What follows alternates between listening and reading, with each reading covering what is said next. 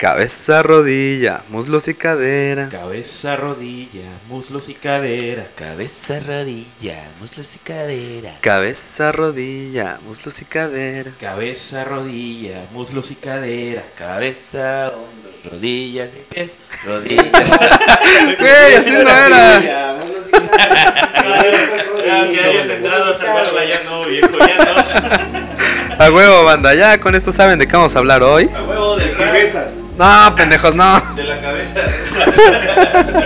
No, pendejos, vamos a hablar de la depreñar. Ah, sí, cierto. Ah, bueno. Pensé que era suficientemente claro, güey, con eso que está de moda. ¿Otra vez?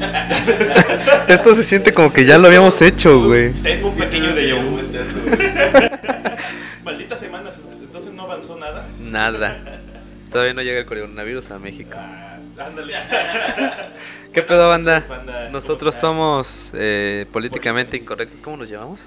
Políticamente incorrectos, y vamos a hablar hoy de la depreñar. De la depreñar. Tan tan tararán, tan tan tan tan tan tararán. Tan tan tararán, tan tan tan tan tararán. Políticamente incorrectos. ¿Qué pedo, mis incorrectos? Yo soy René ALB. Y hoy me acompañan en los micros, como siempre, mi querido amigo Cale, mi otro querido amigo Beto, y frente a mí en los controles, mi otro querido amigo, el Yayo. Pues aquí somos puro querido amigo. Claro, si no, no estaría con ustedes desvelándome. Por favor, preséntense. Antes que nada, yo soy @esdogopus en Twitter e Instagram. Síganme, por favor, no tengo nuevos followers desde hace años. Ya mi mamá ya se cansó de mis tweets. Ya me regaña por las pendejadas que pongo. Bueno, yo soy @CaleAlcázar. Cale es con K como la lechuga. Pueden seguirme en Instagram, en Twitter y en Facebook. ¿Qué tal, banda? Buenas noches. Yo soy Humberto Tapia, Beto Tapia para los cuates. Me encuentran en todas las redes sociales: Facebook, Twitter, Instagram, Pornhub y Xvideos como Touchdance. ¿Tú, Tocayo, qué pedo? ¿Qué onda, bandita? ¿Cómo estamos? A mí me encuentran como Juega Yayo Juega en Facebook, en YouTube, y en mi Facebook personal es Eduardo Buches. Vamos a hablar de la que besas, de la depreñar. No, güey, no, güey, de la depresión. Ah, de la depresión. Fíjense que sí hay un pedo, porque un chingo de gente le tiene miedo, pero no hay pedo, con que pongas la flama bajita. No, güey, no, güey. Olla depresión no, pendejo, olla depresión no. La otra depresión, güey. La depresión económica que estamos viviendo actualmente. No, güey, se llama bienestar, cabrón. No, vato, de la depresión, güey, la de verdad. Ah, las pinzas. Pues no. Mira, es medio difícil porque luego lastiman la tuerca, güey. Si le aprietas mucho, se mellan. No, güey, no. Oye, muy grotesco eso. Las pinzas de presión, no, güey. De la depresión acá mental, güey, acá, o sea, güey, de la depre, güey, dijeran como tus alumnitos, güey. La depre es un trastorno del estado de ánimo que puede generar incapacidad y sufrimiento, güey. O sea, la depresión no es tristeza, no sean idiotas. Al contrario, es un momento que en un momento dado te puede dar, pues ante tener una noticia culera o algún pedo, y bueno, pues la OMS la define ya como un trastorno mental frecuente que se caracteriza por la presencia de tristeza, pérdida de interés o placer, o sentimientos de culpa o falta de autoestima, trastornos de sueño, del apetito, sensación, cansancio, falta de concentración, bla bla bla bla, bla, pito parado. No parado. Pito no parado. Sí, ¿qué pedo, banda? ¿Qué me pueden contar ustedes de la depresión? Más de ahí. Sí.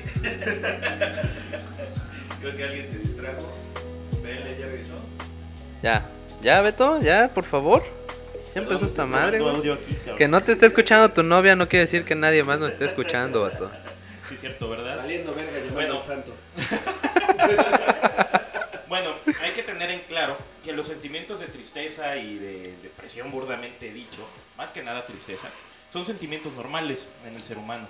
Su función siempre va a ser la de ayudarnos, aunque no lo crean, nos ayudan a superar lo que son las etapas de pérdida y de duelo. Va a haber veces que esta misma tristeza, la cual suele ser normal durante un tiempo determinado, bueno, va a haber veces que esta tristeza que, bueno, aunque va a ser normal durante tiempo determinado, se va a convertir en una patología debido a que esta se va a prolongar, ya sea en su duración o incluso en su intensidad. No te oyes. A la verga, no me digo. Ahí está. ¿Ya? No. Ya me fui. Ya te fuiste. Eso fue Yayo. Ahí estoy. Nada, tienes que estarle agarrando, vato. A ver, ya le voy a estar agarrando. ¿Ahí me oigo? Ya, te oyes. Ah, ya. ¿Qué no patología era así como cuando se juntan muchos patos? Los patos masones. Eso es patología, güey. Se juntan los miércoles a las 5, güey. Si no tienes pico, no te dejan entrar. Si no mueves la colita, tampoco. Vas a entrar, te preguntan. Si cagas menos, la palabra clave es cuac, cuac. Y se pelean con los patos católicos, güey. Y cuando vas, tocas la puerta, güey, te preguntan, ¿le gusta el pan? Cuac. ¿Tiene pan? Cuac, cuac. Cuac, cuac. ¿Por qué no se escucha?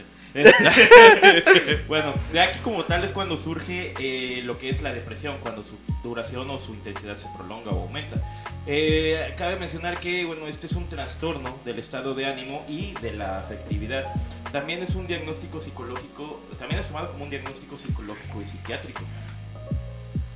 Pues fíjense que según un ruco que vivió allá por 1920, que se llama Schneider, la depresión pues es como la evidencia existencial de la muerte, o sea, en la lepra. Yo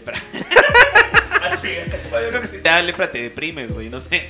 Pero no, en la depre literalmente estás sufriendo por vivir, cabrón. O sea, es una enfermedad en la que el sufrimiento es tanto, pues que hay quien incluso llega a desear la muerte, ¿no? Y no mames, o sea, la de preñar, güey.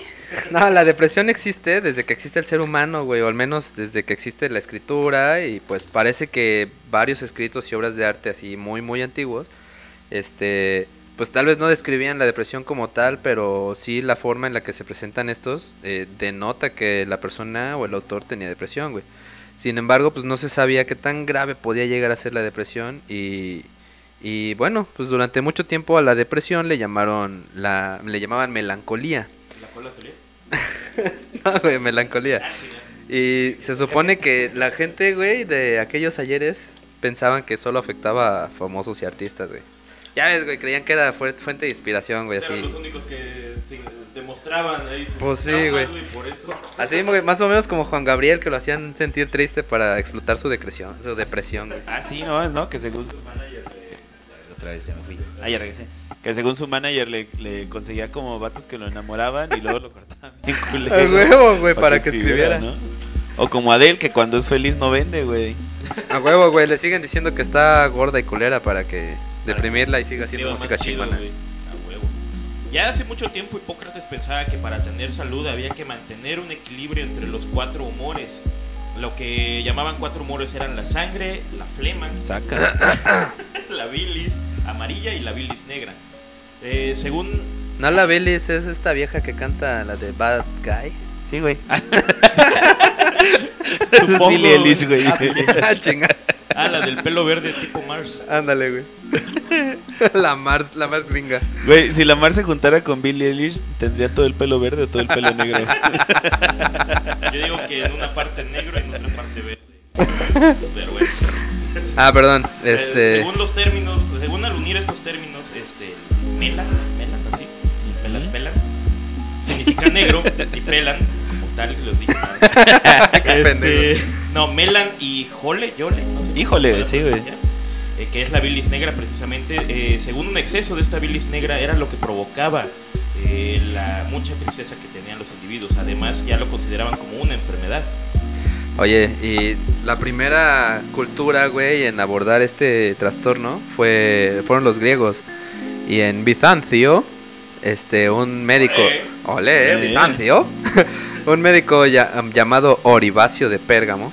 La verga, pensaron que se iba a morir en 2 días y le dijeron, no, pues ponle como sea, güey, no lo va a lograr. Oribacio. Si hay alguien en el público que se llame Oribacio, por favor, mande mensaje.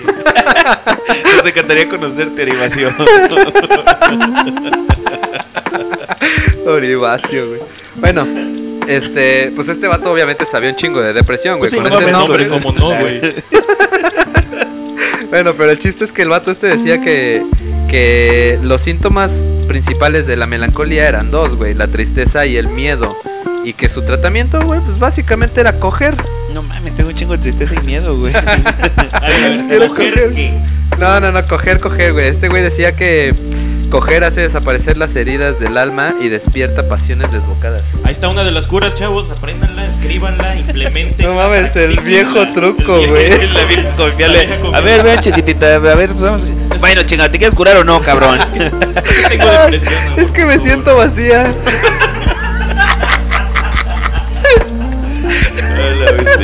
Ay, qué chotos, no lo quisieron decir. Todo el mundo sabe. También en la Edad Media buscaron la definición de tristeza, la cual era como la pérdida del objeto amado. Ya desde una perspectiva religiosa, porque la iglesia se tiene que entrometer en todo, ¿verdad? No. A la melancolía la caracterizaron como un demonio, entendiéndola como la tentación o pecado que se pasaba a dominar, era la desidia, más que nada, o la apatía. Nah, qué demonio tan culero, güey. Qué hueva. Ya en la edad moderna, el origen del vocablo depresión se encuentra en la expresión latina de y premere, es decir, empujar u oprimir para abajo. No mames, yo creo que ya habíamos hablado de porno, güey. Otra vez con el porno.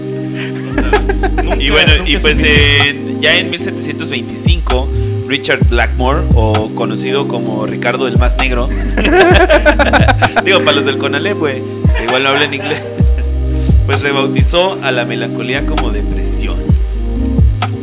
Y realmente fue Thomas Willis el primer médico que rechazó rotundamente la teoría de los 4 rumores de Hipócrates. Pues este compa mencionaba que había 4 orígenes de la melancolía, que pueden ser una alteración en el cerebro, mala función del vaso, origen en todo el cuerpo y el último, una disfunción, güey, de repente se vacía. En especial el de chela. El de la chela. Y y pues el último que está muy cagado, que era la histeria, que se origina en el útero. Pues sí, güey, porque huevo, gracias al útero las mujeres son histéricas. No, y bueno, pero digo, esto gracias es... Freud. Pero no, esto que dijiste Hipócrates, me estaba acordando. ¿Qué no Hipócrates? Es cuando te digo, no mames, no te lleves con esas viejas, son bien Hipócrates, güey. No, güey, ese es hipócrita. Pero continúa. No, pero fíjate que precisamente lo de la histeria, la enfermedad de la histeria, que por cierto no existe, desde hace mucho tiempo ya no existe en el pinche DSM. Es una historia muy cagada, güey, porque lo que se dio en cuenta, el DSM es el Diagnosis and Symptoms Manual. Ay, güey. O sea, en el manual donde se basan los psicólogos para saber si estás loco o no. Sí, básicamente es un pinche libro que dice quién está loco y por qué está loco. Y pues a final de cuentas es nada más por puro consenso. Básicamente se juntan un chingo de psicólogos a decir quién está loco y quién no, ¿no? Entonces, pues para que ahora se den una idea, una hasta hace unos cuantos años, pues ser homosexual estaba considerado dentro del DSM como una desviación. Apenas este año, o en este nuevo el DSM-5 que salió el año pasado, creo, fue que ya quitaron a las personas transgénero como locas, ¿no? Entonces, está cabrón, güey. Pues es un pinche consenso, porque nada más se juntan y votan a la verga y dicen quién está loco y quién no, güey. Y luego quién, pero es tener poder, güey. A huevo. El punto es que en ese entonces los médicos empezaron a darse cuenta que sus esposas pues estaban encabronadas con la vida, güey, como que les mentaban la madre, así, güey, les decían como... Sí, no tenía nada que ver que los vatos se fueran con putas. No. Que gastaran todo el varo ahí. No, pues hace cuenta que sí. Se levantaba el médico y le decía, vieja, veía el calendario y le decía, vieja, ¿qué soy? Es un pendejo. No, que qué día, todos. No,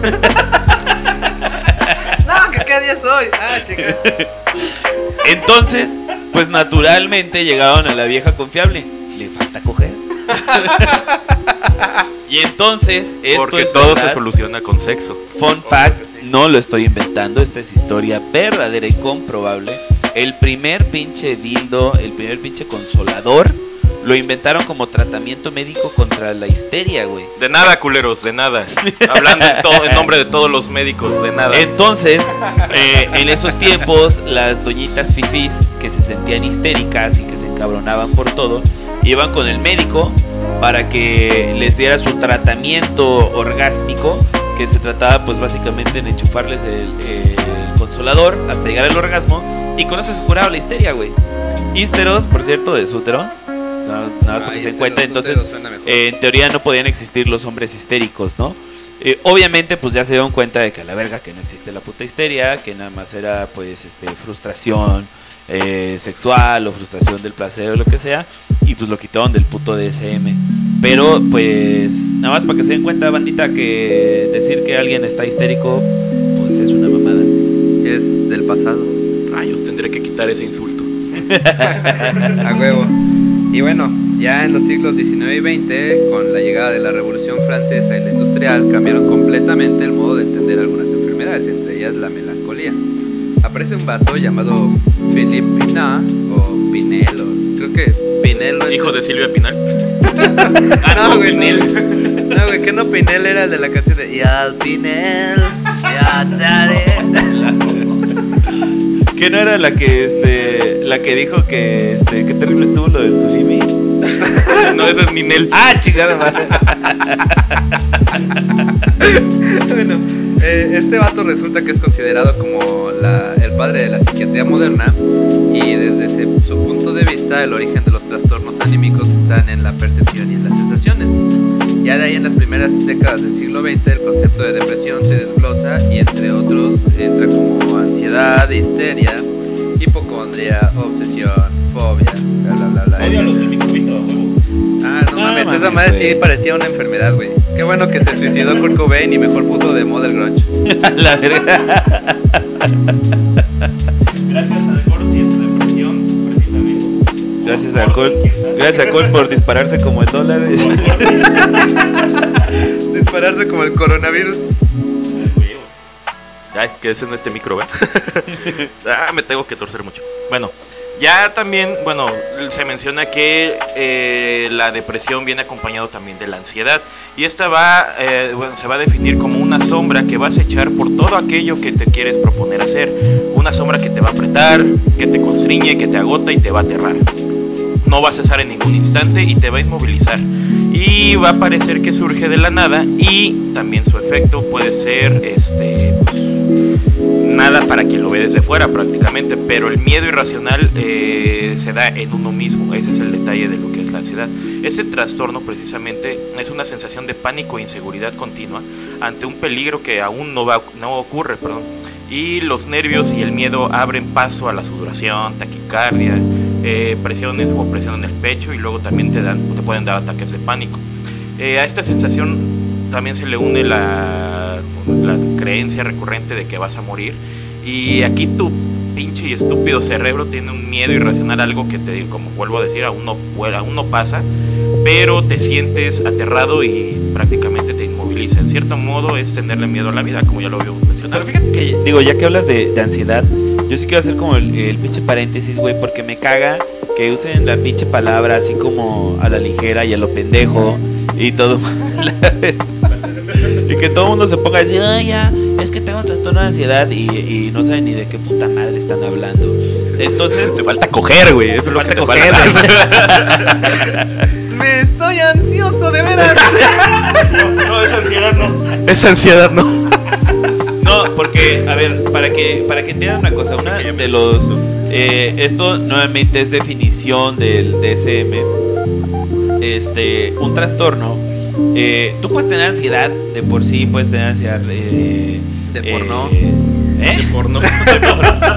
No. O sea, tú puedes ser una persona ansiosa, o puedes que se llama ansiedad rasgo, o puedes tener un momento que te está produciendo mucha ansiedad. No, rasgos son esos canciones de la canción de oh. No, es el rasgos. Ah, chinga. El punto, chingada madre. Saludos, Pati, saludos, te queremos.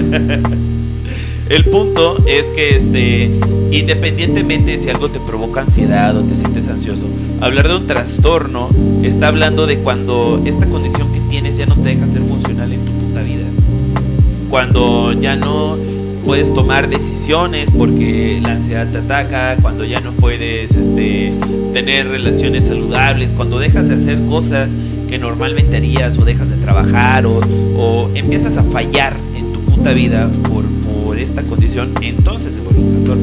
Hay gente que es hiperansiosa, pero es funcional, y entonces pues la puta vida sigue, güey. Aparte, este pedo de la ansiedad y la depresión es como esa onda de tenerle miedo al pinche tigre, güey, y pues que aunque el tigre no esté ahí, estás cagado de miedo, ¿no?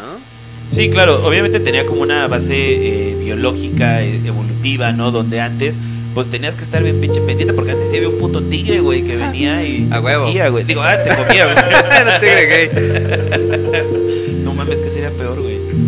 No sé, güey. Que te coja el tigre o que te coma el tigre. Ahí escríbanos en sus comentarios. Queremos ver qué les preocupa más. No, pero en serio, tenía una razón evolutiva, güey, porque era... Pues era para huir del peligro, güey. Tu cuerpo se llenaba de adrenalina, tu cuerpo se ponía al pedo para que salieras corriendo en chinga, ¿no? El asunto aquí es que, pues aunque no esté ahí el tigre, pues ante la depresión y ante la... ¿Cómo se llama? La ansiedad, pues tu cuerpo sigue pensando que ahí está, güey. Entonces todo el tiempo estás pues pensando en ello, estás con pensamientos circulares, estás tenso, güey. La gente con ansiedad y con depresión se cansan porque pues su cuerpo está en alerta, güey, continua, ¿no? Por eso siempre están cansados. Ahí, ¿no? ¿Estoy? Sí, ahí estás. ¿Ahí estoy? Sí. Allá. Estás todo el puto tiempo preparado para que este tigre imaginario venga y brinque y te coma, güey. Entonces, obviamente ese es un pinche cansancio de todo el puto tiempo que tienes que estar alerta, a lo pendejo, porque no hay tigre, cabrón. Aparte, algo bien cagado de estas enfermedades o de esta enfermedad es esa dicotomía, güey, que existe, ¿no? O sea, o duermes mucho o no duermes nada, güey. O te da un chingo de hambre o se te quita el hambre, güey. O tienes un chingo de ganas de coger o se te quitan las ganas de coger, ¿no? Bueno, antes de pasar precisamente a lo que son todos los síntomas y todo lo que puedes llegar a presentar, cabe mencionar que al menos en esta afección, la va a presentar un aproximado de 350 millones de personas en todo el mundo, según la OMS. Y esta es una de las causas principales de discapacidad, debido a que no solo va a alterar lo afectivo, lo emocional, sino también se van a ver afectadas otras tres partes del comportamiento humano, que va a ser la cognición, la fuerza de voluntad y hasta el mismo cuerpo. ¿Sale? Muchas veces esta afección pasa desapercibida. Vamos a poder ver triste, cabizbaja, no, muy seria la persona que la va a padecer, pero si no observamos más allá de su semblante, de su misma personalidad, puede ser que pasemos desapercibido este tipo de enfermedad, ¿no? Incluso puede ser una persona muy alegre, muy, extrovertida y todo, y pues se lo está encargando la verga. Más adelante vamos a hablar de algunos ejemplos de estas personas. Y es que yo creo que una de las cosas importantes es que siempre que pensamos en una persona depresiva, pensamos que se ven precisamente como Kurt Cobain en todas sus fotos, güey, ahí, Pero ese güey se reía. O que están todos gordos, barbones, haciendo podcast. No mames, nosotros. No, pero tenemos como muy estereotipado el cliché de la persona deprimida y creemos que se ven así todo el tiempo.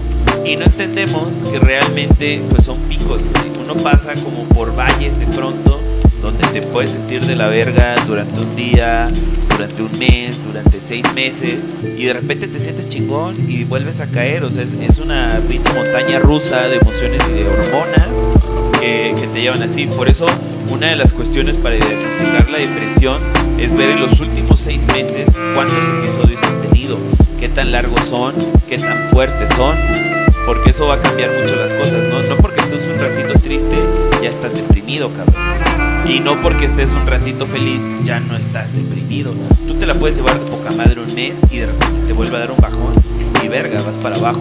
Y una de las cosas principales para diferenciar, bueno, para distinguir la depresión, por ejemplo, de una pinche tristeza o de que te sientes mal a la verga, pues es precisamente que cuando tú estás triste, sabes por qué estás triste, ¿no? Tú dices, oye, no mames,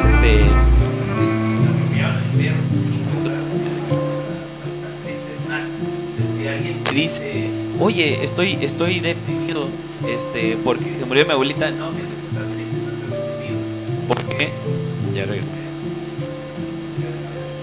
¿Me anda el enviar cable? Bueno, en lo que hacen su cambiadera de cables. Vamos a decir prácticamente que quienes la padecen pueden presentarla de manera recurrente o permanente. Y esta se va a caracterizar precisamente por sentimientos de abatimiento, de infelicidad, de culpabilidad, percibiendo que lo que antes le daba tranquilidad incluso y satisfacción, ahora ya no les es tan placentero, además de provocar una incapacidad total o parcial para disfrutar cualquier tipo de acontecimiento, sin importar si es conocida o no su causa original. A esto vamos a tener también, por ejemplo, que bueno, sabemos que no hay una única causa para la depresión.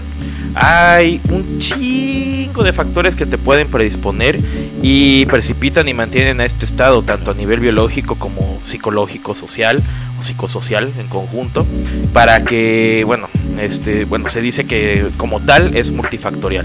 Según cada persona pueden ser varios los factores de vulnerabilidad que se combinan para ponerle en la madre. Y bueno, esto va a desembocar en lo que es precisamente la depresión. Tenemos por ejemplo también algunos factores de riesgo que la van a originar, algunas causas. Sigo sin escucharte ya, mencionando algunos factores, como les decimos, es multifactorial, es decir, tiene diversos desencadenantes. La gran mayoría se va a relacionar a lo que es la biología del mismo individuo, ya sea por alteraciones neurológicas o neuroquímicas o factores genéticos, también por ciertas enfermedades, incluso sobre todo lo que son las autoinmunes.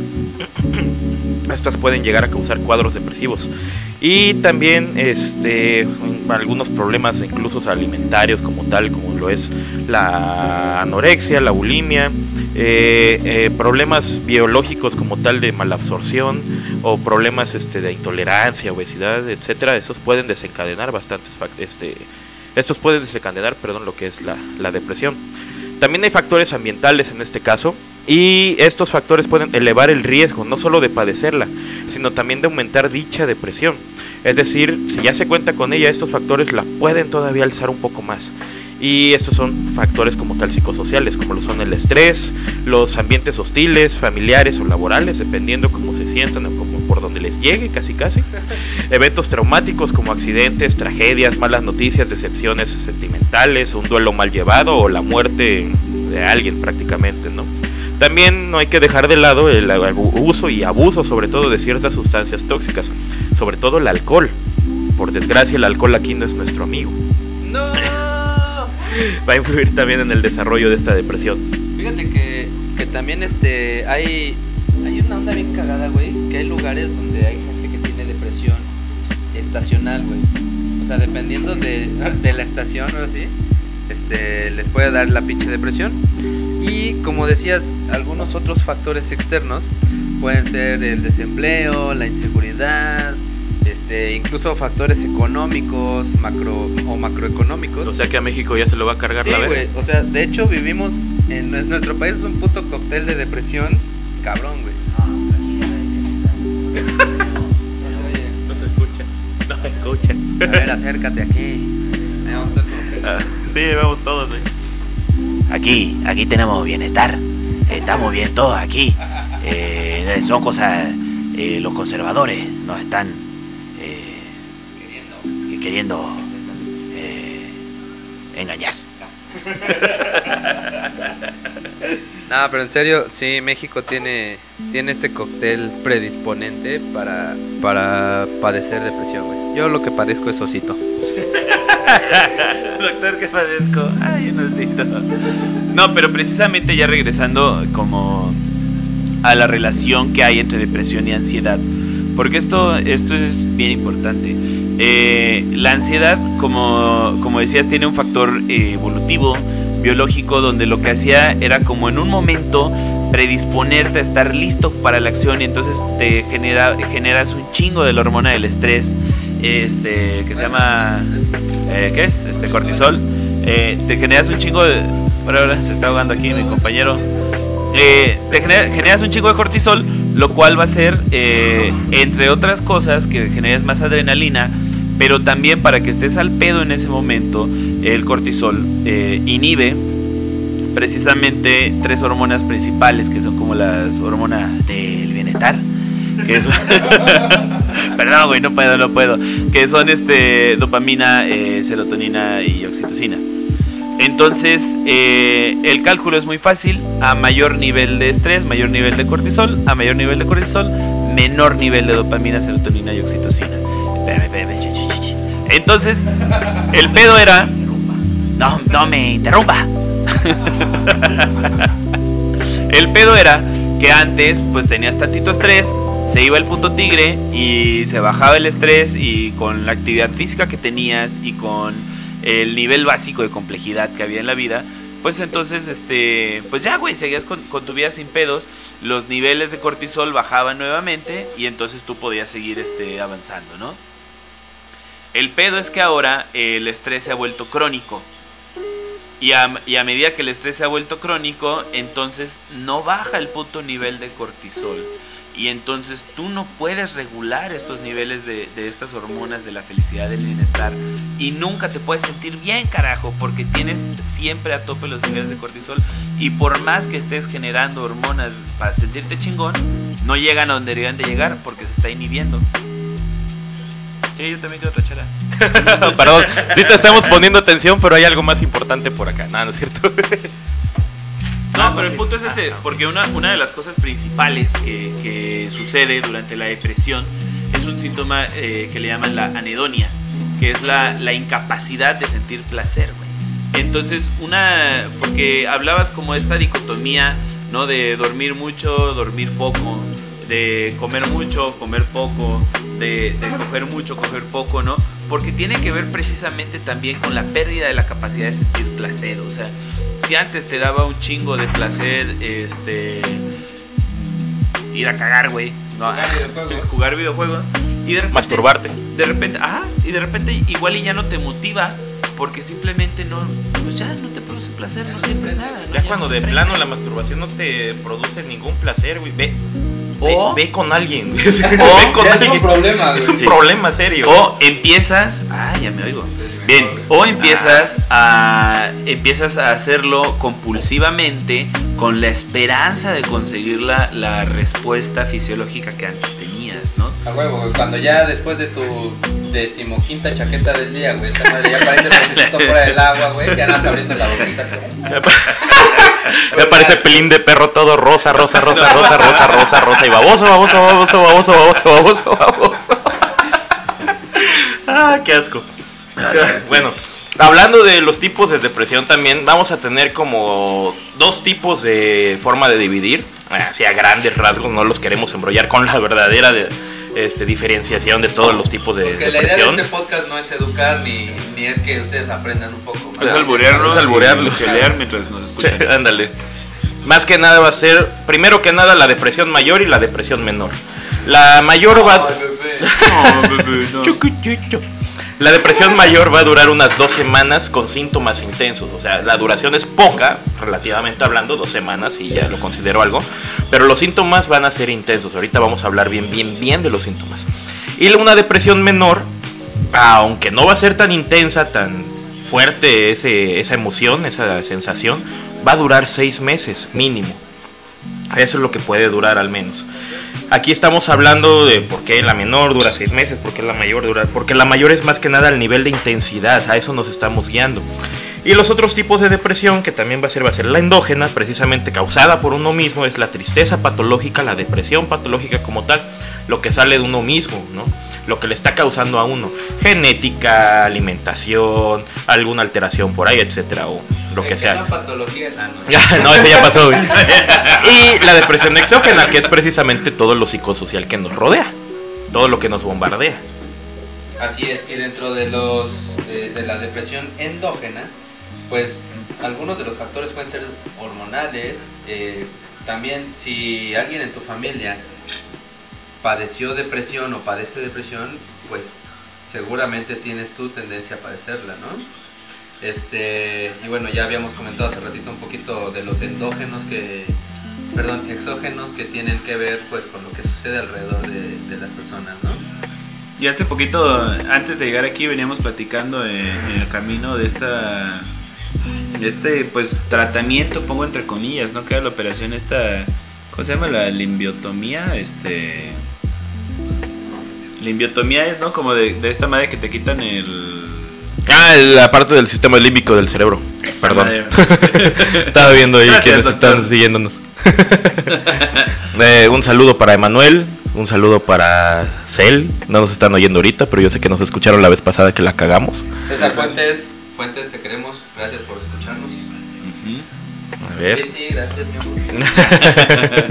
Saludos a Reni, que ya está dormida, pero espero que esté dormida. Vale, vale. Si no, no viene Santa Claus. Ah, aguanten, me voy a ir al Padre Maciel aquí al lado. Ah, chica, ¿qué es eso? El tocador de niños, güey. Directamente como voy a la luz del mundo. No, y también hace ratito que estaba contando Beto un poco de la duración, más bien, ¿cuánto tiempo dura? Sí, la duración, ¿verdad? ¿Cuánto tiempo dura la depresión, güey? Pues... digamos que estar triste durante un periodo de una semana, güey, tal vez dos, no quiere decir que estés deprimido, güey. O sea, esta madre, acuérdate que cuando uno está triste por X o Y razón, pues tiene que cumplir con ciertos ciclos para salir de esto, ¿no? Sin embargo, pues la depresión también es como esa falta de felicidad, ¿cómo se dice? Abstracta, ¿no? Abstracta, güey, o sea... Es una tristeza, güey, es un dolor abstracto que pues tú no sabes qué es lo que tienes, güey, solo te sientes de la chingada. Sí, creo como lo que te decías, esa pinche gente que dice, ah, güey, estoy depre porque saqué 6, güey. No, no, ahí no estás deprimido, güey, estás triste y además estás pendejo por sacar 6, güey. Estás preocupado por la putiza que te van a poner. Exactamente, casa, pero no estás deprimido, cabrón. Porque la depresión precisamente tiene que ver con esta sensación de que dices, ah, la verga, no sé qué pedo. Simplemente te levantas un puto día... y todo se siente raro, y todo se siente mal, todo se siente diferente, todo se siente distinto, y además no tienes ni puta madre de ganas, ¿no? Y te preguntas, y dices, güey, o sea, ¿qué puta madre me pasa, no? Entonces, si nunca se ha preguntado eso, nunca ha estado deprimido. Así de fácil. Exactamente, mientras más pronto, bueno, en este caso, mientras más pronto se te pueda diagnosticar también, más rápido puede uno atacar este tipo de enfermedad. Como ya mencionados, va a haber una tristeza profunda, sí, pero va a haber una tristeza de la cual no vas a saber de dónde viene. No vas a tener idea de dónde surge esta tristeza. Más que nada, los síntomas que más se van a acompañar, signos y síntomas en este caso, va a ser una clara anedonia, que ya nos lo mencionaba aquí Cale, que es la incapacidad de sentir placer, que pinche triste. Para anedonia, pero no se vas a tener anorexia y pérdida de peso, incluso puedes llegar a tenerlo ya en casos más avanzados. O aumento de peso, güey. También. Ah, ya decía yo que no veía claro. Pinche depresión nomás no pega, chingón. Entonces no tienes depresión, güey. Vas a tener rasgos de apatía, ideas negativas, llámese desde querer madrearte a alguien, querer hacerte daño a ti mismo, hasta suicidio, exactamente, ideas de suicidio, insomnio. También como dijo René, también a veces puede causar mucho sueño. Y lo que es la labilidad, es decir, que va a tener cierta inestabilidad tanto en el carácter como en las emociones, pasando de estar feliz a triste. Ojo, no hay que confundirlo con lo que es estado bipolar, no, para nada. Acá también me caga que la gente así como, ay, es que soy bien bipolar. No, güey, no, eres bien pendejo. Sí, eres pendejo y súper pendejo a la vez, le puedes decir. Pendejo y muy pendejo. También, obviamente, va a afectar nuestro entorno. Las relaciones interpersonales se van a ver afectadas. Pareja, amigos, hijos, lo que sea ahí, quien se estén comiendo, como sea, pero se va a ver afectado. Y también se va a ver se va a dar lo que es el consumo de sustancias o la realización de actividades que van a llevar a un aislamiento y a buscar un estado de tranquilidad, por así decirlo. Así es. Ya adentrándonos un poquito a la depresión en México. Según la OMS, en México habemos unos 10 millones de personas deprimidas. Y, ¿tantas? De hecho se me hacen pocas, güey. Sí, así como están las cosas se me hacen muy pocas, güey. 10% de la gente que vive aquí en el país. Diagnosticados, eso es muy importante, güey, bueno, eso aquí sí. Aquí en México, güey, eso sí.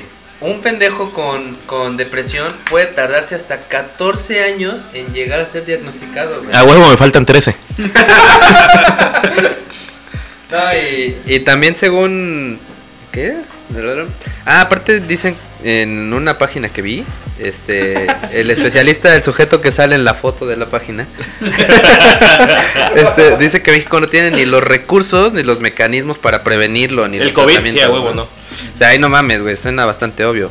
Estamos bien pendejos en cuanto a prevención de cualquier cosa, güey. Hey. Bueno, regresando a este tema, estos 10 millones de gente representa cerca del 8.5% de la población y esto causa una pérdida en la calidad de vida bien cabrona, ausentismo laboral y por lo tanto disminución en la productividad.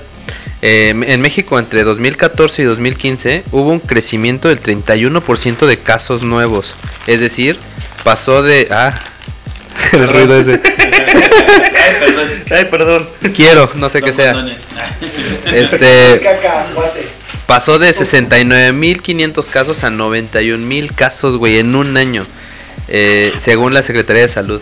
Y el titular de esta institución comenta que algunos factores que fomentan la depresión, como ya habías comentado, son inseguridad, violencia intrafamiliar, consumo de drogas, pobreza. No mames, ya valió verga, güey. Esas madres son el pan nuestro de cada día, güey. Todo el pinche país, güey. A huevo. Tener un presidente pendejo. También en México, una persona, ya habíamos dicho, con depresión puede tardar 14 años. Y la verdad hay que reconocer que eso es un problema social, güey, ¿no? En el mundo la depresión afecta algo así como 300 millones de personas, güey. Y es la primera causa de discapacidad en hombres. Y eso significa que es algo así como pérdidas anuales. Son 925 mil millones de dólares, güey, por no ir a trabajar, por estar deprimido, güey. O sea, oiga jefe, no voy a trabajar, estoy bien deprimido. Estoy bien enfermo.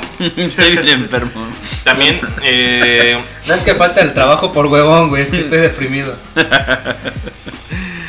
También de Lancet, por ejemplo, ay, güey, sí me escucho un chingo. No, de Lancet es cuando dices, güey, te pasas de Lancet. No te pasas de Lancet. No, es una revista reconocida, güey. Creo que no es porno, o sea que tiene valor, güey. Güey, las porno también tienen valor. No, por eso, si no es porno, imagínate. No, según The Lancet, en el 2016 publicó un estimado de que la depresión... 12 millones de días productivos perdidos al año entre todas las personas como tal. Se recomiendan... En este caso, ciertas terapias, ciertos manejos para la depresión. O sea, no hay ninguno mejor que acudir con alguien que sepa, ya sea médico a su gusto, ahora sí, médico general. ¿Los consultores del Herbalife cuentan? Si te quieres morir, si quieres hacer tus, tus ideas suicidas realidad, sí. No suena mal. Pero es un poco largo el proceso. ¿Cómo no, güey? Hay un pinche juguito verde contra la depresión. Juguito de felicidad. No, en este caso, tienes que acudir en primera instancia con una persona que sepa manejarlo, llámese médico. Bienvenidos a la sección ASMR. Ya sea médico de tu confianza, algún terapeuta, ya llámese psiquiatra directamente o como tal psicólogo. Pero hay muchas cosas todavía que puedes hacer para tratar de combatir este tipo de depresión. Por ejemplo, tenemos dentro de los tratamientos, no todo es médico, pero de preferencia, sí, de primera instancia acudan con un médico. Las distracciones usuales, el llevar a cabo ciertas, ¿cómo se llama? Tus cosas que puedes hacer, no. Actividades, exacto, perdón, se me fue la palabra. Llevar a cabo ciertas actividades nuevas que nunca hayas hecho, desarrollar nuevas habilidades, eso te puede ayudar a combatir la depresión, ya que en el cerebro se empiezan a conectar otro tipo de, empieza a crear otro tipo de conexiones y otro tipo de comunicación en las mismas neuronas para poder agilizar tu cerebro. Eso te mantiene entretenido, te mantiene ocupado en otra cosa y puede hacer que esa depresión vaya bajando o al menos se te vaya calmando por un cierto tiempo. Y el ejercicio es una base fundamental que siempre va a ser como el primer tratamiento que te van a recetar en contra de la depresión. ¿Por qué? Pues porque tiene un chingo de beneficios y ningún efecto secundario negativo. ¿A qué voy con esto? Pues para empezar, infartos. A nivel... No, porque a nivel hormonal, para empezar, como estábamos hablando de la base hormonal de la depresión, Pues para empezar con el ejercicio estás quemando o estás gastando estos altos niveles de cortisol que traías, los estás reduciendo. A la vez estás produciendo dopamina, serotonina y oxitocina. O sea, el ejercicio literalmente te hace más feliz y entonces tienes como un doble beneficio hormonal. Pero además te estás sintiendo bien, empiezas a ver resultados en tu cuerpo y eso se vuelve como un círculo virtuoso que hace que te sientas mejor contigo mismo y que vayas paso a pasito. Y realmente pues los efectos secundarios siguen siendo positivos. Entonces yo sé que es difícil, es muy difícil levantarse y querer dar el primer paso hacia el ejercicio, pero pues es básico la pinche actividad física. Sí, hay un estudio que acabo de leer ayer, o sea, por eso en estos días hay un nervio justamente que pasa por todo el sistema digestivo. El vago. Que va con el vago, efectivamente. Es el nervio que estoy aquí todos los jueves. Entonces, es el que te truenan cuando te truena el empacho, ¿no? ¿Qué es el nervio del ejote? Sí. Entonces, lo que dice este estudio es que una de las, digamos, de los métodos para combatir o para prevenir o para resolver todos sus problemas depresivos es la buena alimentación. También en sí, por ejemplo, hay personas que no tienen vesícula biliar, por ende su flora intestinal está hecho pedazos, ¿sí? Entonces, ¿qué te dicen? Omega, probióticos, ¿no? Y una buena alimentación. A huevo. Baja en grasas, baja en lactosa, baja en todo. Entonces, también en sí los casos, o sea, este estudio marca que la mayoría de los casos de depresión marcados o ya vistos en sí, se relacionan con problemas digestivos. Entonces también, además del ejercicio y además de ocupar la mente en cuestiones de actividades artísticas, actividades físicas, cualquier actividad que te pueda, digamos, distraer de este pensamiento negativo, sí, también es una buena alimentación. Eso también te puede ayudar demasiado en mantener un equilibrio en tu vida anímica. Búsquense 2 libros. No, pero de una vez, Cerebro de Pan y Alimenta tu Mente. No me acuerdo de los autores, pero ahorita los buscamos y los ponemos y los ponemos al Cerebro de Pan. Ajá, y Alimenta tu Mente. Ahorita busco los autores y los ponemos ahí en la descripción del video. Seguro uno de esos güeyes era de la patología, ¿no? No, pero precisamente tiene que ver con esto, porque una de las cosas que encontraron precisamente, como decía el tocayo, es que en el tracto digestivo y sobre todo en los intestinos hay un chingo de terminaciones nerviosas que parecen tuvieran una función parecida a las neuronas. Entonces existe toda una teoría de que hay cierta parte como de actividad neuronal en el tracto digestivo. Entonces y tal pareciera, son teorías que están agarrando fuerza, que necesitan un poquito más de estudio, que sobre todo la parte emocional se lleva más a cabo en estas segundo set de neuronas intestinales, más que en el cerebro, ¿no? Así que lo que te decía tu abuelita de haz de tripas corazón, no está tan equivocado, güey. Tan erróneo. Fíjate que también hay un vato que se llama Brian Sutton Smith. Otro sapo, cabrón. Otro sapo. ¿Por qué no? No, ese no fui yo. Que escribió un libro llamado La ambigüedad del juego.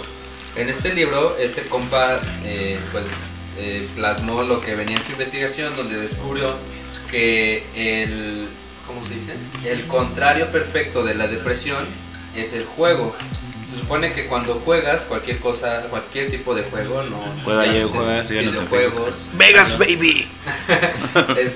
Sí, también se activan 2 zonas del cerebro, el hipocampo y que esta parte se encarga de... El hipocampo son los que parecen pececillos, también, que los machos son...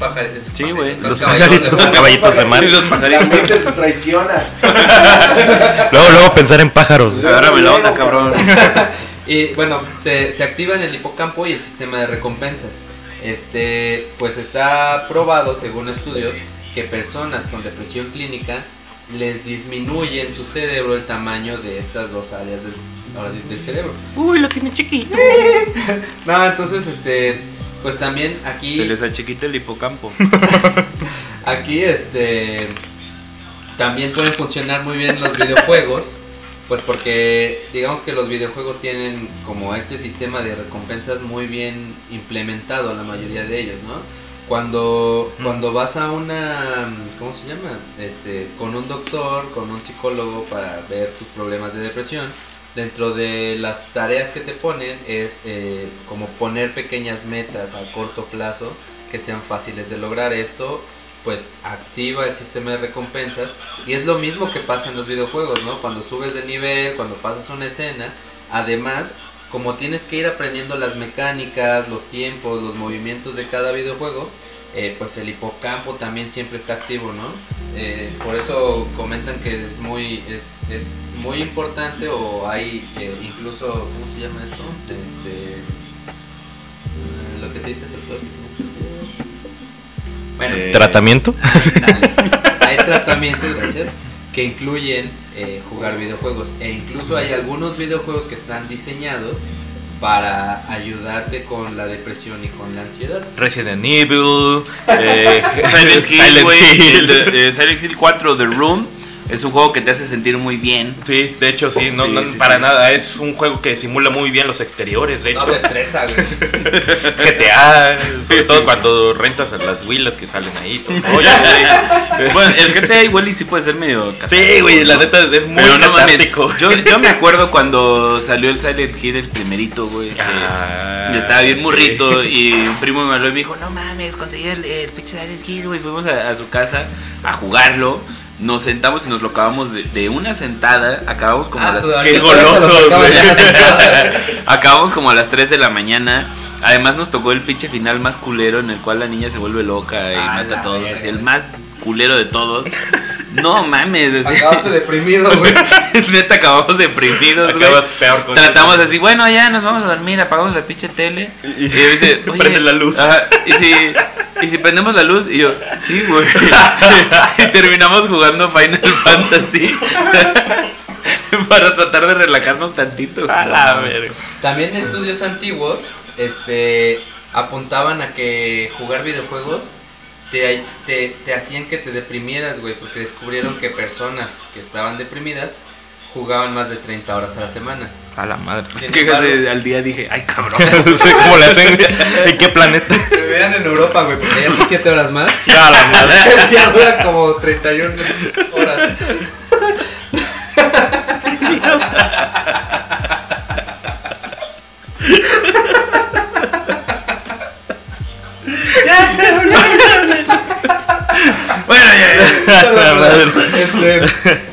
Bueno, bueno, resulta que lo que pasó con estos estudios es que los datos no estaban bien estudiados. Resulta que estudios actuales que han visto estos problemas, estas cuestiones de personas deprimidas que juegan mucho tiempo, pues resulta que descubrieron que estas personas se están refugiando en los videojuegos, ¿no? Porque se sienten mejor, porque olvidan un poco sus problemas, se estresarán de los problemas de su pinche videojuego, pero al final de cuentas, como decíamos, el sistema de recompensas siempre, pues, ahora sí que los está recompensando, ¿no? Y al final es un poquito como decíamos, que igual las drogas te pueden inducir a la depresión por el mismo sistema de recompensas. Sin embargo, en los videojuegos es como menos cabrón el pedo, ¿no? Y pues al final de cuentas hay chingos de juegos que pues toman la salud mental como tema principal para su trama, ¿no? Está, por ejemplo, el de Hellblade, el de Rosa Celeste, güey. No mames, es un pinche juegazo. Quien lo tenga a la mano, que está en todas las plataformas, en computadora, bájenlo pirata si quieren. Perdón, ¿sí existe Rosa Celeste? No, solo se llama Celeste. Ah, chingón.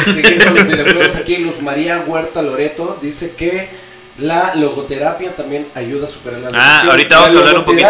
Ahorita vamos a hablar un poquito de la logoterapia. ¿Sí? Si quieren, terminamos videojuegos si quieren, ¿sí? Y nos vamos con logoterapia, ¿no? Va, me late. Yo quería hablar de drogas. También, pues este pinche juegazo de Celeste, güey, la temática es una chica que pelea contra ella misma, güey, pelea contra su depresión, y hacen ahí una analogía con una montaña. Y en la montaña, perdón, te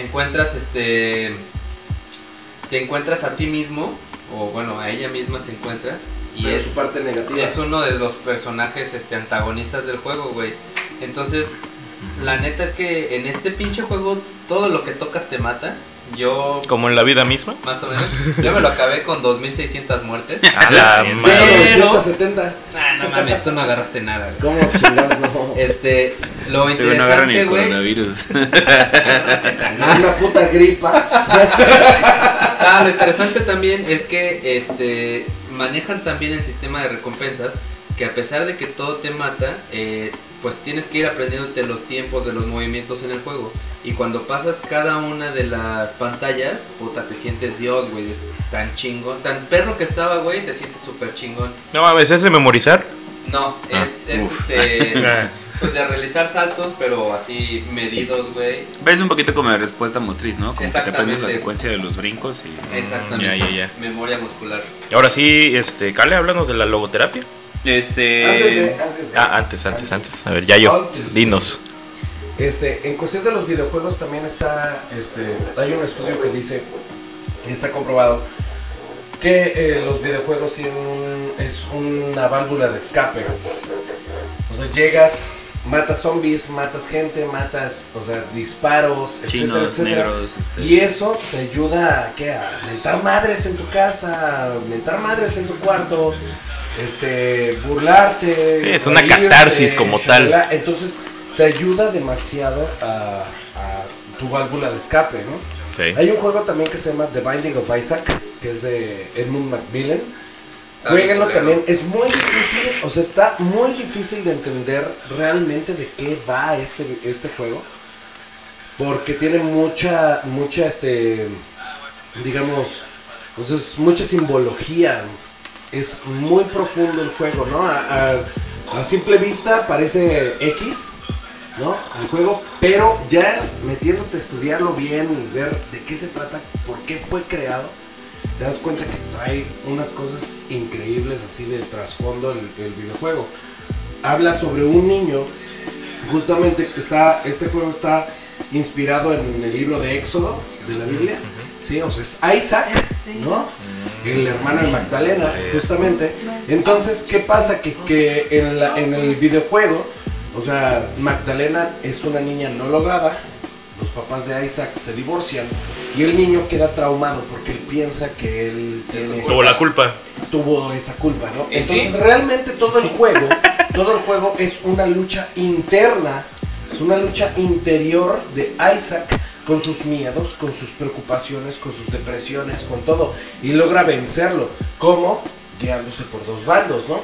Pero ahí también te dicen o te marcan mucho el hecho de que debes de tener un equilibrio, ¿sí? Yeah, en tus estatus, en tus stats, todos los power ups, todo, debes de tener un equilibrio, ¿sí? Para terminar tu juego. Cómo hacer de repente ciertos pactos con el diablo, entre comillas, y hacer ciertos pactos también con los ángeles. Entonces, realmente es un juego que tiene mucha analogía demasiado profunda, pero sí funciona mucho en cuestión del estudio de querer de querer entender cómo se maneja eso de la depresión. Ah, mira, está muy bueno. Ya me dieron ganas de jugarlo, de hecho. Bueno, ahora sí, Logoterapia, vale. Esa es la terapia que usamos los diseñadores cuando estamos haciendo logotipos y se nos quita la depresión. Sí. Bueno, la neta, fíjate que yo sí tengo como hobby diseñar logotipos. Es algo que a mí me mama, o sea, siempre que pueda, así en un pinche momentito...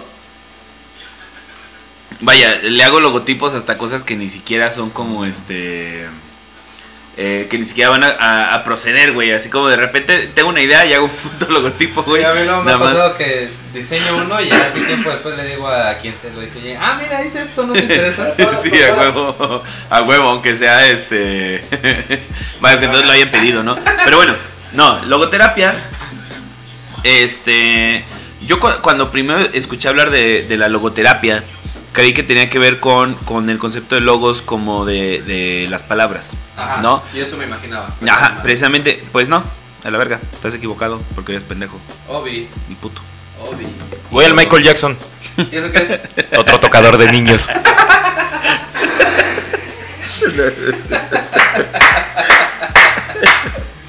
Bueno, no, realmente logos también significa sentido. Entonces la logoterapia tiene que ver con la terapia del sentido de la vida. Entonces, antes de que les platique bien como de dónde viene, pues tenemos que contextualizarnos un poco, ¿no? ¿De dónde surge? El vato que inventa la logoterapia, que actualmente está reconocida como la tercera vertiente, la tercera gran vertiente del psicoanálisis de Viena. ¿Y cuáles son las otras dos? Ah, la primera es el psicoanálisis clásico, la segunda es el psicoanálisis de Freud y la tercera es la logoterapia. Víctor Frankl, que en algún momento fue alumno de Freud, era un judío que pues le toca estar en los campos de concentración. No me acuerdo cuál lo llevan primero, pero sí le toca estar en Auschwitz y después está en otro y la chingada. Él ya tenía un manuscrito que había escrito antes de que lo detuvieran. Trata de rescatarlo. Si pueden, dense la oportunidad de leer El hombre en búsqueda de sentido. Es un gran libro, es súper fácil de leer. No está aburrido. No está nada aburrido. Y tampoco, sí te platica como de las vicisitudes que pasaban los judíos en los campos de concentración, pero... ¿Tiene dibujitos? No tiene dibujitos. No. Pero no, tampoco está como de estos así como que te exprimen el corazón y te dejan sintiendo mal, ¿no? Es un libro fácil de leer, es chiquito y explica bastante bien de qué se trata. Entonces el punto es pues que este cuate pasa como por todo un pinche martirio, como fue estar en los campos de concentración. Y entonces él en un momento se pregunta, ¿para qué estoy viviendo todo esto, cabrón? O sea, ¿qué voy a hacer con todo este puto sufrimiento, no? O sea, el sufrimiento diario de pasar hambrunas, de los trabajos forzados, de las madrizas que les ponían los guardias, de no saber si tu familia está viva o ya la mataron. O sea, es demasiado, ¿no? E incluso él cuenta que después de que los liberan, que acaba la guerra y los liberan, pues muchos de sus compañeros se suicidan porque no saben qué hacer con todo lo que vivieron, ¿no? Entonces él desarrolla la teoría de la logoterapia, diciendo que realmente todos estamos como en un proceso de evitación del dolor o del sufrimiento. No piensen nada más en dolor como el dolor físico de ay, me pegué y me duele, o sea... Cualquier malestar realmente puede ser un dolor emocional, ¿no? Entonces, este cuate dice que, pues, al fin y al cabo, como decían los budistas, el dolor es inevitable, ¿no? La frase completa de los budistas es el dolor es inevitable, el sufrimiento es opcional. Pero entonces él lo que dice es que el dolor en la vida existe, la vida es dolor y te lo vas a encontrar eventualmente, lo quieras evitar o no. Y la única forma verdadera para trascender el puto dolor es a través de darle sentido a lo que estás viviendo. De ahí viene logoterapia, por eso. Porque lo que dice es que si tú estás pasando por un sufrimiento, tú estás pasando por un dolor, pero tú le logras dar sentido a eso, lo puedes trascender. Si tú no le das sentido, te vas a quedar clavado en ese puto dolor para toda tu perra pinche y desgraciada vida. Un ejemplo muy pendejo, si quieres. Si tú te pones a dieta... ¿no? Nosotros que somos gordos y tragones y está bien culero de estar a dieta y entonces no mames, estás así hasta sudando frío porque estás viendo unos pinches tacos al pastor y dices, oh, la verga, güey. A ver, soy pinche divino. Y entonces estás a punto de sucumbir, güey, porque te sientes a la verga y dices, chingas, me voy a comer esos putos tacos. ¿Qué haces? ¿Qué haces para no tragarte los tacos? A ver, tú que estás a dieta ahorita. Me muerdo un huevo. Me muerdo un huevo. No los lames. No, ¿qué piensas? O sea, ¿con qué te das fuerzas? Tomo agua y me lleno. Yo pienso más bien como, güey, pues ¿para qué me hago pendejo, no? O sea, si ya me comprometí conmigo mismo a hacer una dieta y aparte la estoy pagando, si no la estuviera pagando a huevo que me los trago. ¿Y luego? ¿Y los tacos? ¿Y los tacos también me los tragas, güey? También me los trago. Yo nada más me los trago a una dieta. Yo la neta para mí... Han de tener calorías, güey. De hecho, tienes muy poca. Yo sufro de agrura, bien culero. Y la neta, o sea, me he puesto así como la disciplina de este pedo de lo que les comentaba, ¿no? Del vago, ¿no? De mi intestino, todo el pedo. Entonces, la neta me he sentido bien, he comido bien, he dormido chingón, ¿sí? Pero de repente, por ejemplo, hoy comí algo que no debí de haber comido, cabrón. Todo la puta tarde, güey. La grura. ¿De quién era? Ah, digo este. La grura. Y te lo juro que me sentí pajoneadísimo todo el pinche día, güey. Sí. Hasta sí, me eché una jeta, pero de esas jetas que no descansas, güey. Ajá. ¿No? Verga. Que te sientes pesado, güey, después de despertarte, así, ojete. Sí.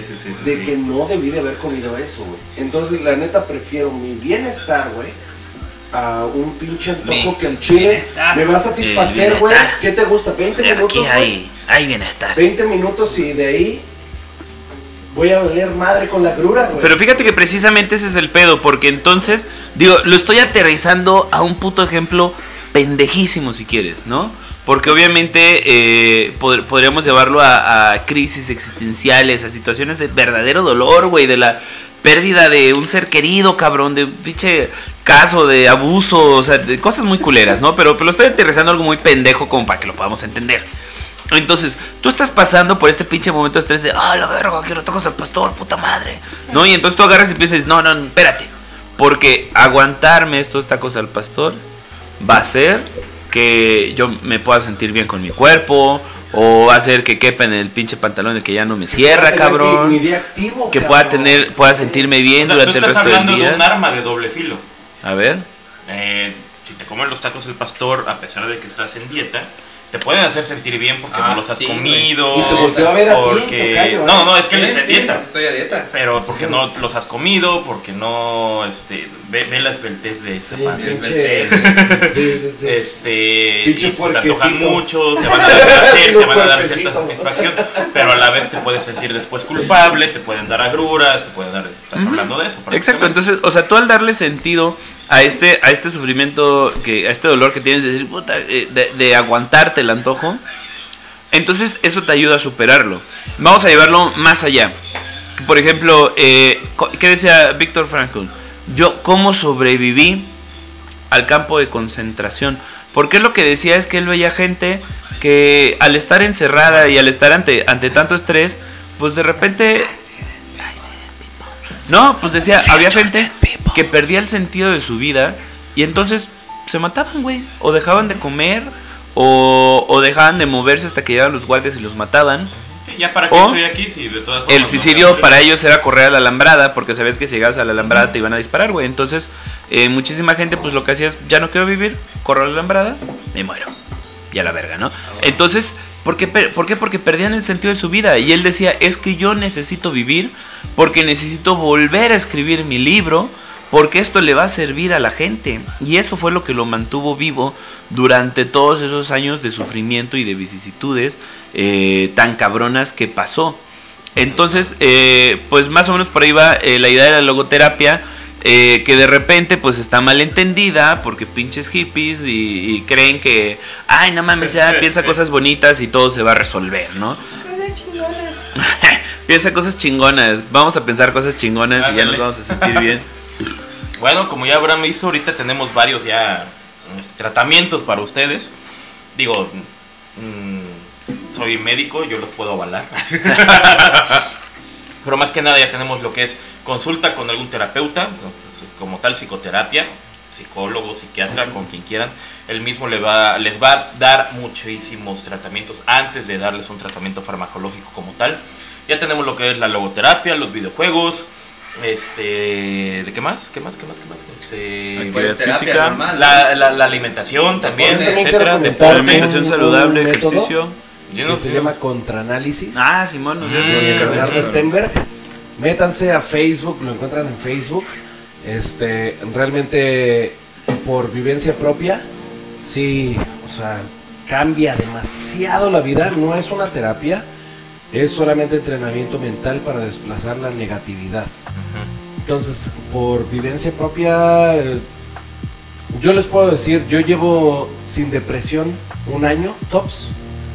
Gracias a este curso que se llama Contraanálisis. Y realmente el costo del curso no es nada comparado con la tranquilidad, la felicidad, la paz con la cual uno puede vivir diariamente. Entonces realmente sí se los recomiendo, Contraanálisis de Leonardo Stenberg. A eso, de hecho, a eso me llevaba la siguiente parte. A eso me llevaba precisamente la siguiente parte. Ahora viene lo más duro de nosotros, en este caso. ¿Quién de aquí? ¡Ay! ¡Ay! ¡Ay! Le das toques por cociente. ¿Quién de aquí? ¿Quién de nosotros? Me choquis, te odio, mi emperador.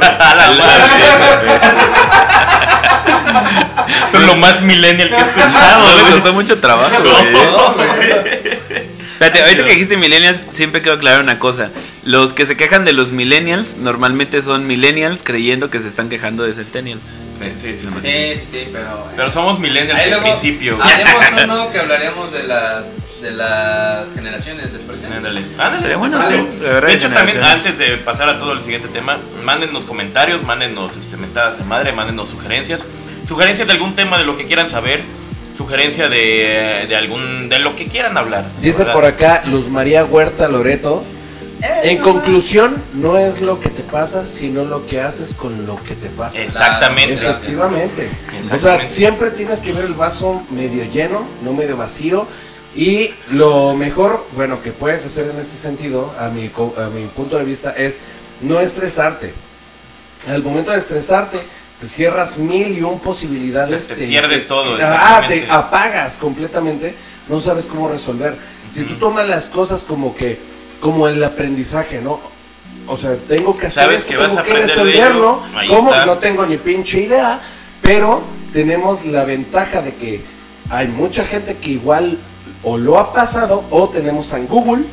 También. ¿Sí? Que puedes meterte a YouTube. Google, oye, ¿cómo cambiar una batería de un carro, por ejemplo, ¿no? Y ahí te explica paso por paso cómo hacerlo. Todo lo que debes hacer, efectivamente, tienes toda la razón, Luz María. O sea, realmente es lo que debes de hacer, cómo hacerlo, y no estar pensando en qué, por qué te pasó, ¿no? ¿Por qué te sucedió? Sino cómo lo vas a resolver. Fíjate que yo siempre pongo un ejemplo muy pendejo, de que digo, se te hizo tarde, cabrón, se te hizo tarde para ir a tu pinche trabajo. Ya mamón, ya mamón. Al que le gusta tomar fotos mientras grabamos. Ya, haz de cuenta que se te hizo tarde para ir al trabajo, sales y hay un puto tráfico, vaya, que parece Jalapa, güey. ¿No? Haz de cuenta que estás en Jalapa, hay un pinche tráfico de la verga, y tú vienes emputadísimo porque ya se te hizo tarde. ¿Y qué vas a hacer? Hagas lo que hagas, el puto tráfico no se va a mover. Hagas lo que hagas, Jalapa va a seguir siendo Jalapa, o de la ciudad en la que estén, porque en todas las putas ciudades hay tráfico de la verga. Aunque bailes de pinches pestañas, no se van a quitar. Exactamente. Exacto. Entonces, en ese momento tienes dos opciones: o te emputas o no te emputas. Punto final. Vas a llegar a la misma pinche hora emputado o de buenas. Exacto. Es ahí donde entra una... Emputado, güey. Una frase muy hippie. Es ahí donde entra una frase muy hippie que casi siempre es cierta, donde dicen, happiness is a choice. La felicidad es una decisión. ¿Happiness qué? Is a choice. La felicidad es una decisión, porque uno tiene que decidir en esos momentos ser feliz. Ahora, ¿por qué digo que es muy hippie? Porque eso sirve para todo el porcentaje de la gente que no está deprimida. Que nada más se emputa, que nada más andas depre, que nada más andas, te sientes tristón, estás bajón, güey. Y entonces sí, tú puedes tomar la decisión día a día de estar feliz, pero no queremos, o por lo menos yo no quiero que eso se malentienda con la depresión clínica, con la cual tiene una base neuronal, cabrón, y fisiológica, porque entonces y caemos en el pinche modelito pendejo de agarrar y decirle a la gente, ay, estoy triste. No estés triste, güey. Ah, no mames, a ver qué puto güey consejo, güey. Ah, no mames, pinche Nobel de medicina, cabrón, ¿no?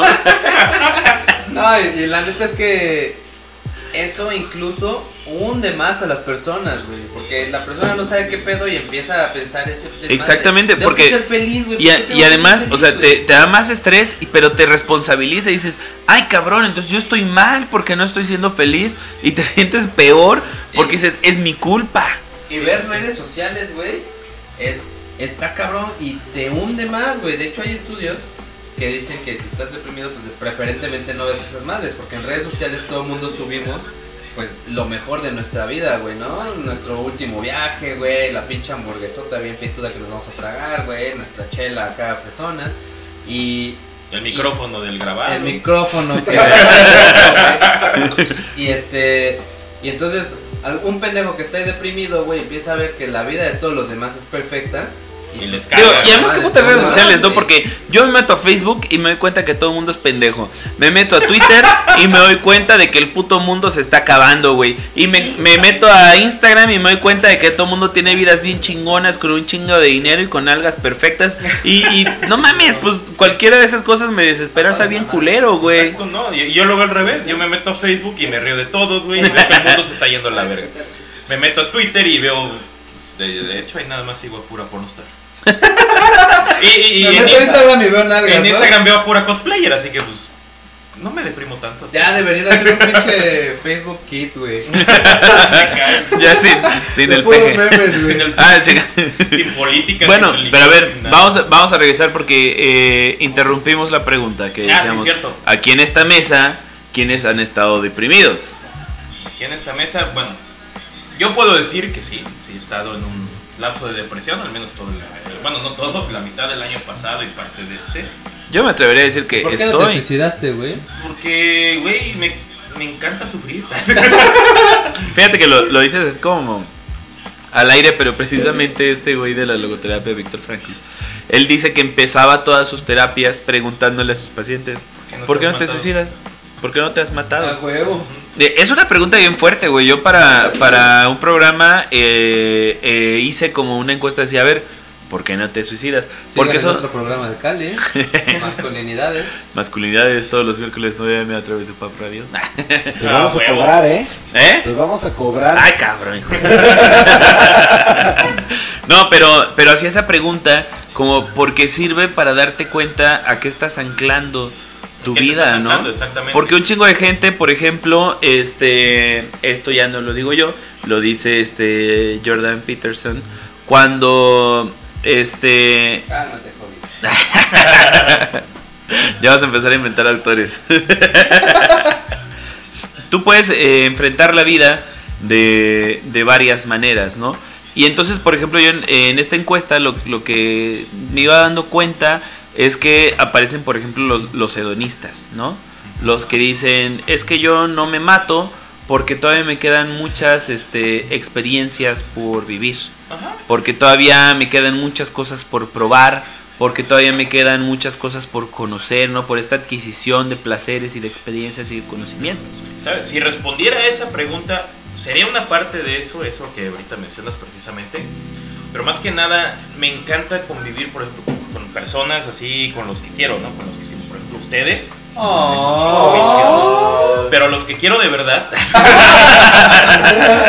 No, por ejemplo, está mi jefa, está mi novia. Sí, también.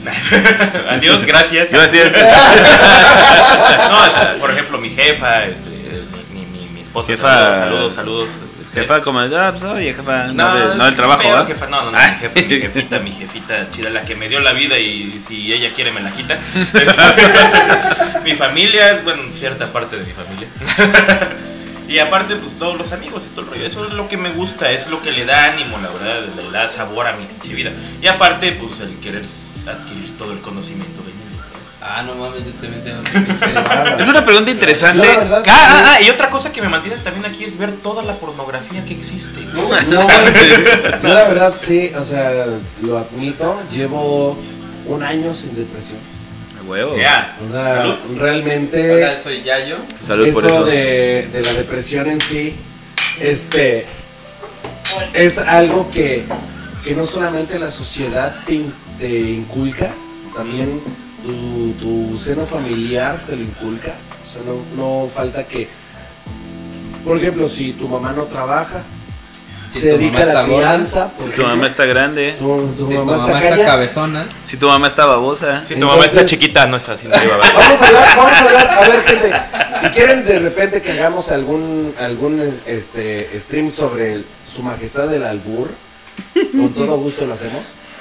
Pero ya hablando seriamente, realmente, o sea, si tu jefa cría, solamente vive en depresión. ¿Por qué? Porque no logra sus metas. Tu jefe trabaja por necesidad, no por gusto. O sea, por meter varo a la casa. Entonces, tú aprendes a vivir en de depresión. Ajá, entonces no lo entiendes. Simplemente sí, no. Es tu modus vivendi, tu modus operandi. No hay más. Es lo allá, único que sabes, que conoces. Y hay mucha gente en la sociedad que vive así, cabrón, que solamente conocen esa manera de vivir, güey, una relación tóxica, güey, sí. Y no solamente con su novio, sino con sus amistades también, güey. Sí. O sea, hay gente que de repente llega a un cuarto y hasta te da repulsión, güey. Hay gente que ni siquiera quiere salir de su chamba por no llegar a su casa. Yo he tenido varios jefes así. Pero por ejemplo, hay veces, güey, no sé si les ha pasado, que de repente tienen una reunión con sus cuates, cabrón, y llega ese o esa o eso, ¿no? Que trae esa toxicidad, güey. ¿Y qué pasa, güey? Todos están en armonía platicando bien chingón. Y nada más llega, güey, se corta completamente la conversación, güey. Sí. No saben ni qué decir, güey. No saben ni cómo actuar, güey. No saben ni qué putas madres pasa. Si de repente llegas tú a una fiesta y todos tus amigos se callan, tú eres esa persona. Entonces, güey, o sea, realmente yo sí lo acepto por tanto sociedad, güey, como familiar. Yo llevo, o sea, ponle, de mis 31 años, güey, que el estrés, pinche la depresión, güey, gracias, te amo, que la depresión, que todo, el estrés empieza alrededor de los 15 años, 16 años, poniéndole, ¿no? Porque antes no tienes una concepción realmente de lo que es la depresión, de lo que es el estrés, ¿no? Sí. Entonces, cuando empiezas a vivir el estrés, güey, 15, 16 años, 18 años, güey, ponle, tengo 31, güey, pues estamos hablando de 16 años, ¿no? Viviendo en estrés y en depresión, de los cuales solamente llevo uno sin depresión. Madres, güey. Y fue, y lo repito, güey, y lo aclaro, gracias a Contraanálisis. Qué chido. Neta es... Y lo bueno que encontraste un método que te pudiera ayudar, güey. O sea, primero lo bueno es que no te diste por vencido, y lo bueno que encontraste algo para ayudarte. Es de que yo hice ejercicio muchísimos años de mi vida, güey. Muchísimos años. Y ahorita parece el pinche perro parado, ese cabrón. Y no me bastó, güey. ¿Por qué? Porque era más la negatividad externa, güey, que en sí lo que yo estaba haciendo por mí, cabrón. Entonces yo me bajoneaba, güey, bien culero. Llegué al punto de llamar la atención, güey. De que no me bastaba con sentirme mal, quería llamar la atención sintiéndome mal, güey. Y pues si por no eso llamaba, se hizo músico el cabrón. No era un día logrado, güey. Si no llamaba la atención en un día, no era un día logrado. Órale. Entonces realmente, güey, llevo un año en el cual me ha valido hectáreas de rábano, güey. Lo que piensa la gente, mientras yo me sienta bien. Entonces yo soy mi mejor amigo, yo soy mi templo, dijeran ahora sí los gnósticos, ¿no? Yo soy mi templo, yo soy mi Dios, yo estoy bien conmigo. Es muy chido. Yo por ejemplo te puedo decir en ese aspecto, yo 35 años y me veo muy correteado de terracería, la neta. Como mueble fino. Bien acabado. Ya te hace falta repastamiento. Ya, chingo, cabrón. Pintura nueva y aplicación de balanceo. Yo lo tenía con pinche aceite de ese del cuaque de este. Del 123, güey. De kilometraje alto. Ándale, exactamente. Te puedo decir que al menos 34 años y cachito, güey, estuve sin estrés, güey, valiéndome madres todo. Así lo que tú dices, de que no me importa lo que digan y todo el rollo, así, güey. Pero inmediatamente después de que me quedo sin chamba y no encuentro nada, güey, me empiezo a sentir mal, güey. Ahí es cuando se me detona la depresión, precisamente. Eso es un factor exógeno, güey, precisamente, güey. Todo estaba bien dentro y todo el rollo, como lo puedas ver, pero esos factores, el no tener chamba, el no ser, sustentable económicamente, el sentirte un verdadero inútil, güey, es lo que a mí me dio para abajo. Bueno, sentirme, no serlo. Pero fíjate que ahí tiene también que ver, y me regreso un poquito a la logoterapia, este cuate habla de que aunque existe como la neurosis endógena, que es como pues ya todos estos pedos como esquizofrenia o de cuestiones biológicas o fisiológicas o neuronales, él habla que existe una neurosis noógena que tiene que ver precisamente con con falta del punto sentido de la vida, o sea, en qué estás construyendo tu existencia o en qué estás basando tu existencia, cabrón. Y entonces te das cuenta que muchas veces, mucha gente, perdón, se siente de la verga simplemente porque no saben qué hacer con su puta vida, güey, ¿no? Y entonces ya me hice DJ, ya me hice barber, ya vendí alitas, ¿no? Es que ya me hice podcaster. Ya tuve mi podcast, güey. Y es que eso es por lo que precisamente fui pasando, güey. O sea, estaba bien, no sirvo para esto, no sirvo para aquello, no sirvo para otro, güey. Sí me dio muy para abajo, güey. Pero he de agradecer, por ejemplo, a Steph, a mi esposa. Te amo. Oh, está dormida, no, ya sé, ahorita ya no me pela ahorita. A mi jefa, güey, a los cuates y todo el rollo, güey, de que no mames, ¿por qué me voy a venir para abajo, güey? Me voy a echar para abajo, güey. Si todavía puedo hacer algo más, güey. Y pues estamos en veremos, ¿no? Siempre está de eso. Vale, pues ¿qué les parece si nos aventamos una pequeña ronda como aguanta, faltan los famosos? Faltas tú, no, falta él de decir. Ah, sí, faltas tú y falto yo. ¿De qué? ¿De la depresión? Ya les dije, güey, yo actualmente me considero en eso lo dijiste depresión. Hace una semana, güey. Sí, sigo deprimido, güey, desde la puta semana pasada. No se corta tan rápido, güey. He tenido momentos chingones. En general estoy bien con mi vida, la disfruto mucho, pero sí me doy cuenta que llevo 2 años, como 2 años, en los que no puedo hacer ejercicio, en los que por más que me propongo me cuesta un chingo de trabajo hacer cosas que me gustaban mucho, como entrenar.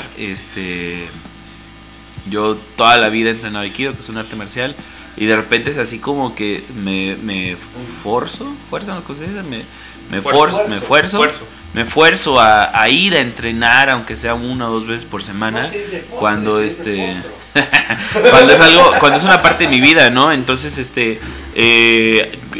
comer sanamente, terminar mis proyectos es algo que me está costando un chingo de trabajo. Entonces, pues sí, yo actualmente desde hace varios años me considero que estoy en depresión. ¿Y qué es lo que te ayuda ahora sí a sobrellevarlo? Pues sí, por eso les decía que si querían hacer como una pequeña ronda de pues como de recomendaciones antes de pasar a los famosos. Aguanta. La semana pasada, ya sabemos que tú no te deprimes. No, la semana pasada que estuvimos platicando esto, pues yo comenté que no, pero creo que sí ha habido algunos pues algunas temporadas, ¿no? Más bien cuando uno está como más ocioso. Yo me aventé un año sabático después de la carrera. Luego un año sabático después de un trabajo, luego después de otro. Yo como que el año sabático.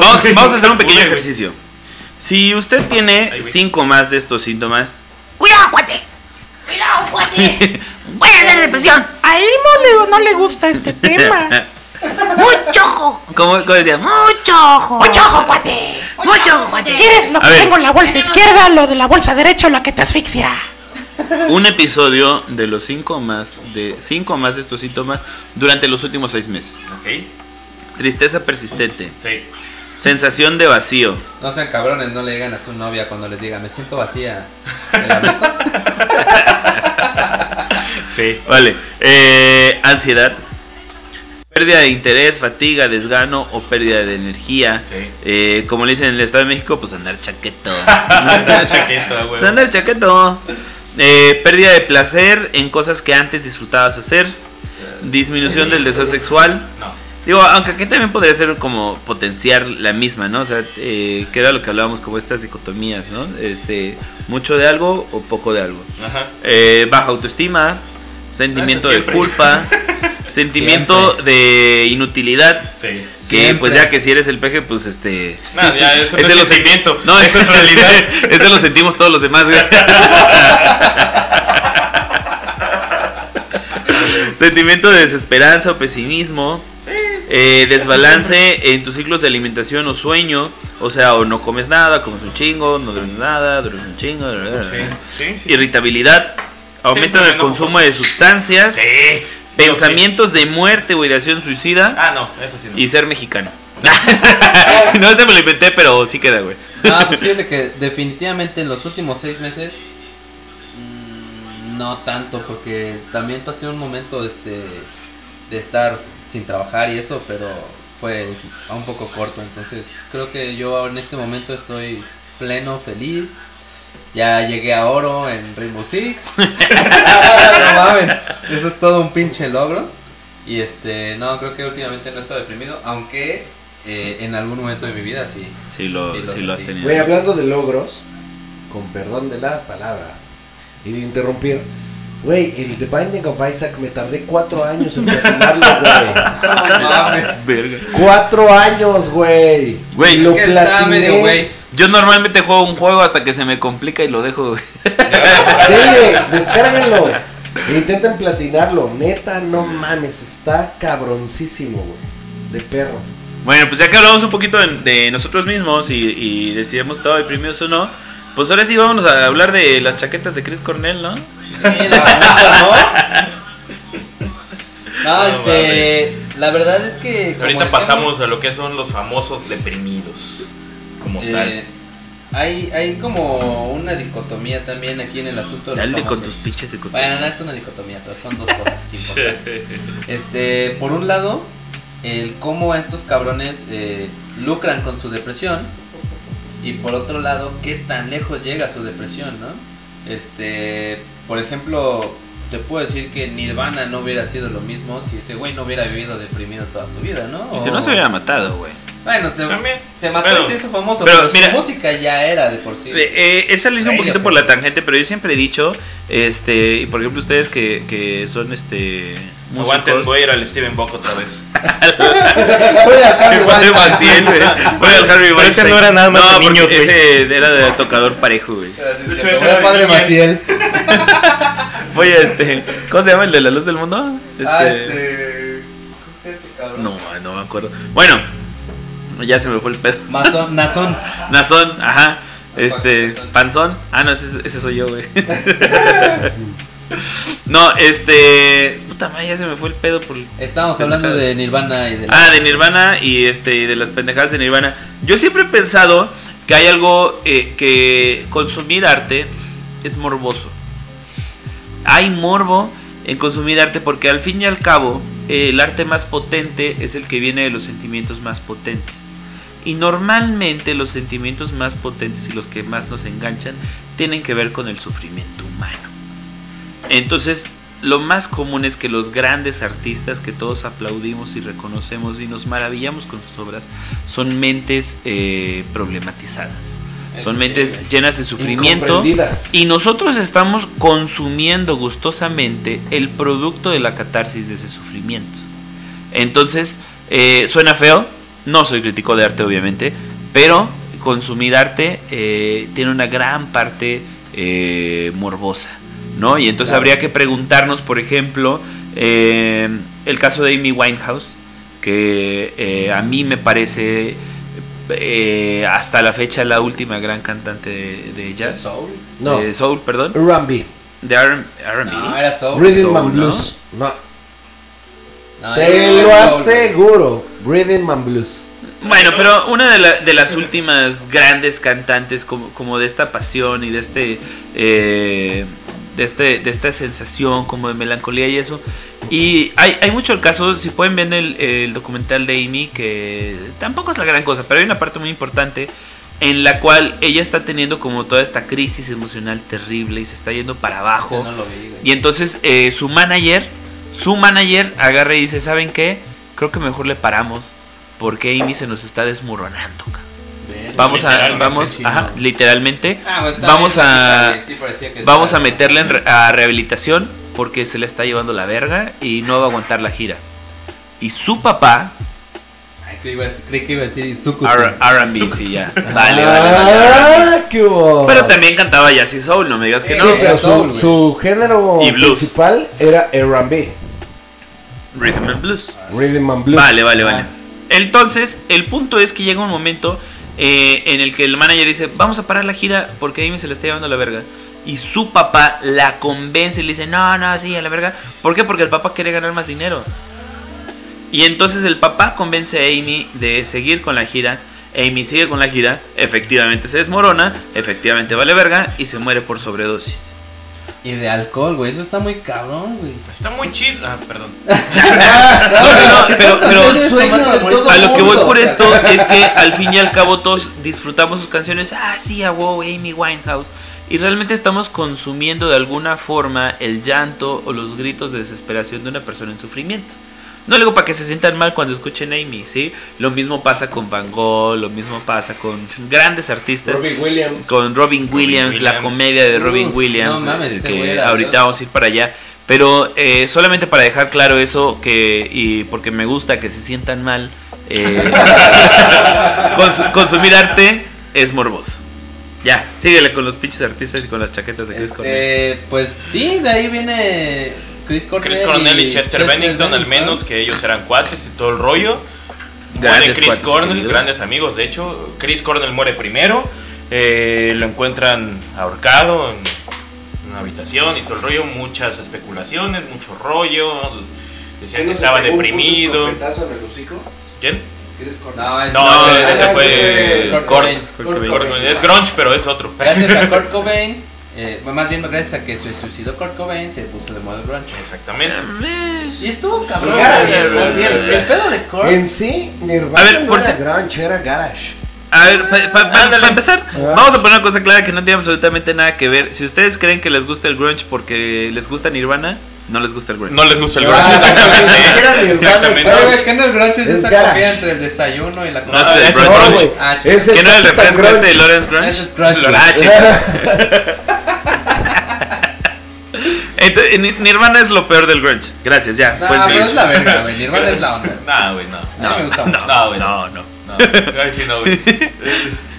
Si me hablan de grunge y no han escuchado Alice in Chains,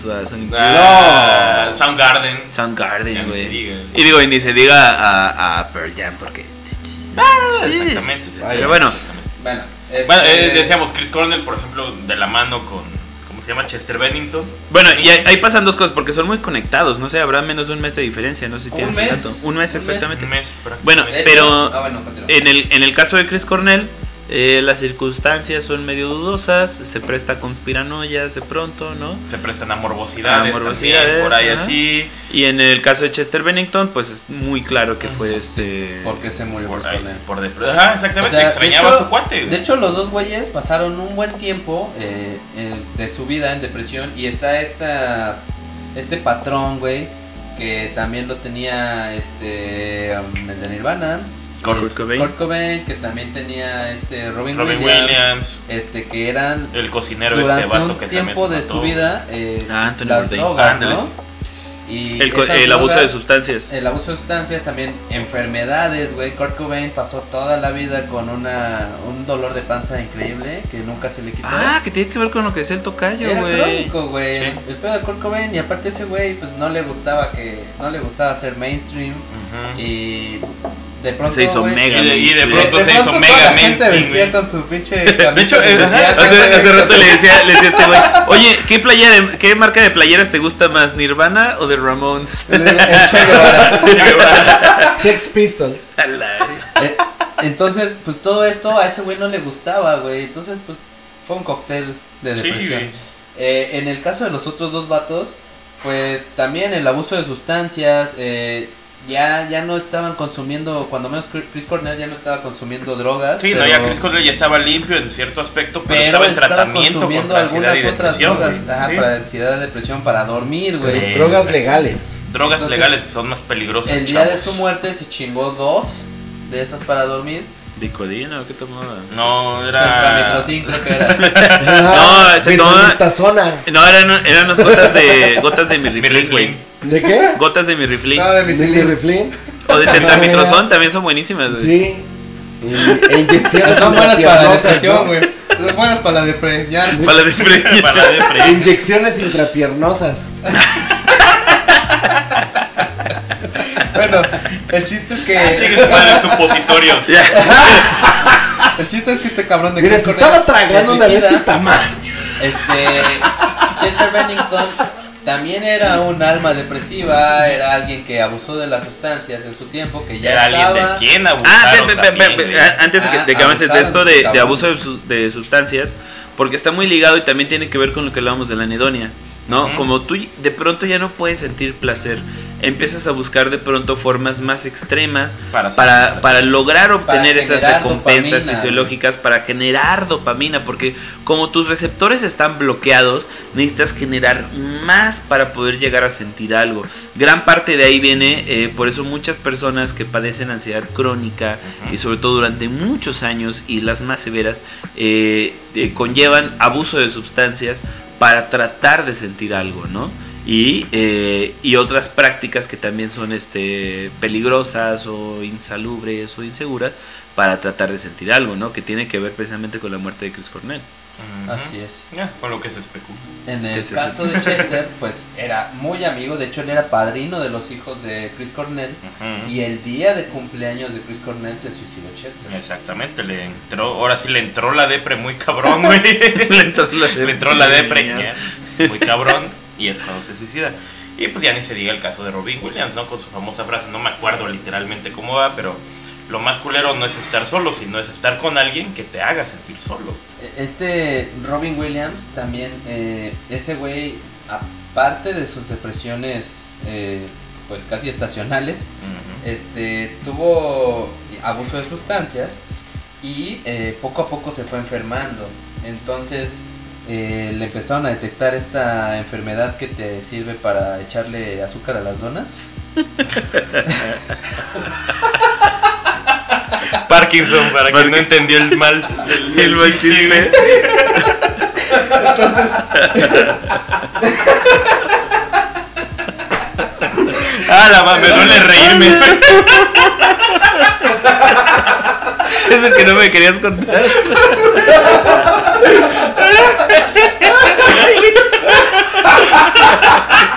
Bueno, ya.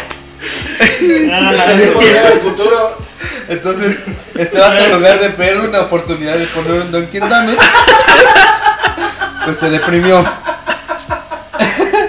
Que al final hay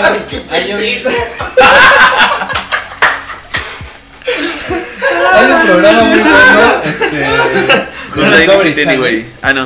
No, Discovery Channel, que se llama no me acuerdo. No, esta cosa que hacen cuando alguien se muere, funeral, biopsia, autopsia de los famosos o algo por el estilo. Necropsia. Entonces, pues así hacen un análisis clínico de las personas y pues encontraron que al parecer estaba mal diagnosticado y no tenía Parkinson, sino ya tenía una especie de demencia que va como muy ligada al Parkinson y que según es la segunda demencia más común, ¿no?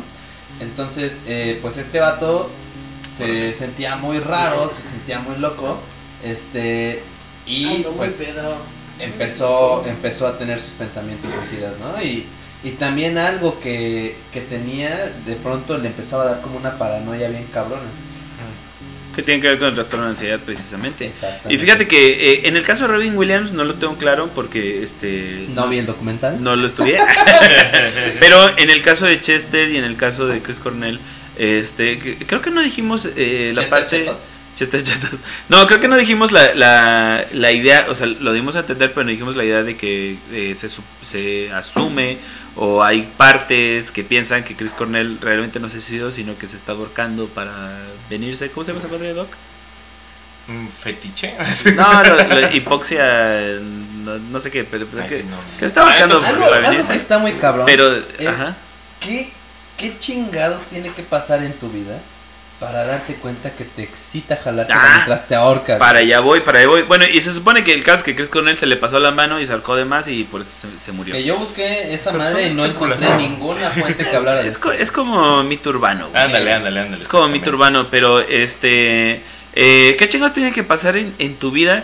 Hace rato veníamos hablando de eso y decía, pues es que, güey, si tú todavía puedes como sentir placer, no necesitas llegar al puto extremo.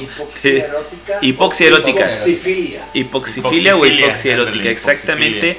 Porque, o sea, pero ¿qué madres tiene que pasar en tu vida como para que llegues a experimentar hasta allá? Bueno, que hay que recordar que estos cabrones eran estrellas, superestrellas, güey, de 20, 30 años de carrera. Y que esos güeyes seguramente probaron mujeres, hombres, tríos, cuartetos, ¿no? Orgías, drogas, de perros, gatos, unicornios. O sea, esos güeyes ya para lograr generar dopamina, pues ya habían probado. Era un nivel extremo, güey, ¿no? O sea, ya definitivamente era eso, güey, o meterse un rifle por la cola, güey, ¿no? Y disparar.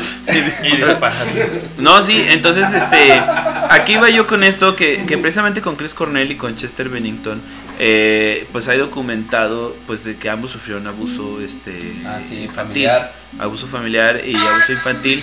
Incluso, si le quitas el audio, a tus putos TikToks, güey. Bajas a tu puta desmadre. Digo, por lo menos lejos del micrófono, sí, ¿no? Sí, sí. Digo. Sí. No, está documentado que ambos padecieron de abuso. De hecho, escuchen cualquier letra de Linkin Park, cualquiera, y todas hablan de abuso. Exactamente, ¿no? Todas, absolutamente todas las canciones de Linkin Park hablan del abuso que sufrió Chester Bennington. Mismo es el caso, por ejemplo, de Papa Roach, que ¿cómo se llama? Corey Taylor, no, Corey Taylor no, es el de Slipknot. Pero sí es Corey algo. Bueno, que igual, abuso. Pero el punto es que no hemos pasado a la parte en la cual se liga la depresión crónica en los adultos con el abuso infantil. Porque resulta que más del 60 del 60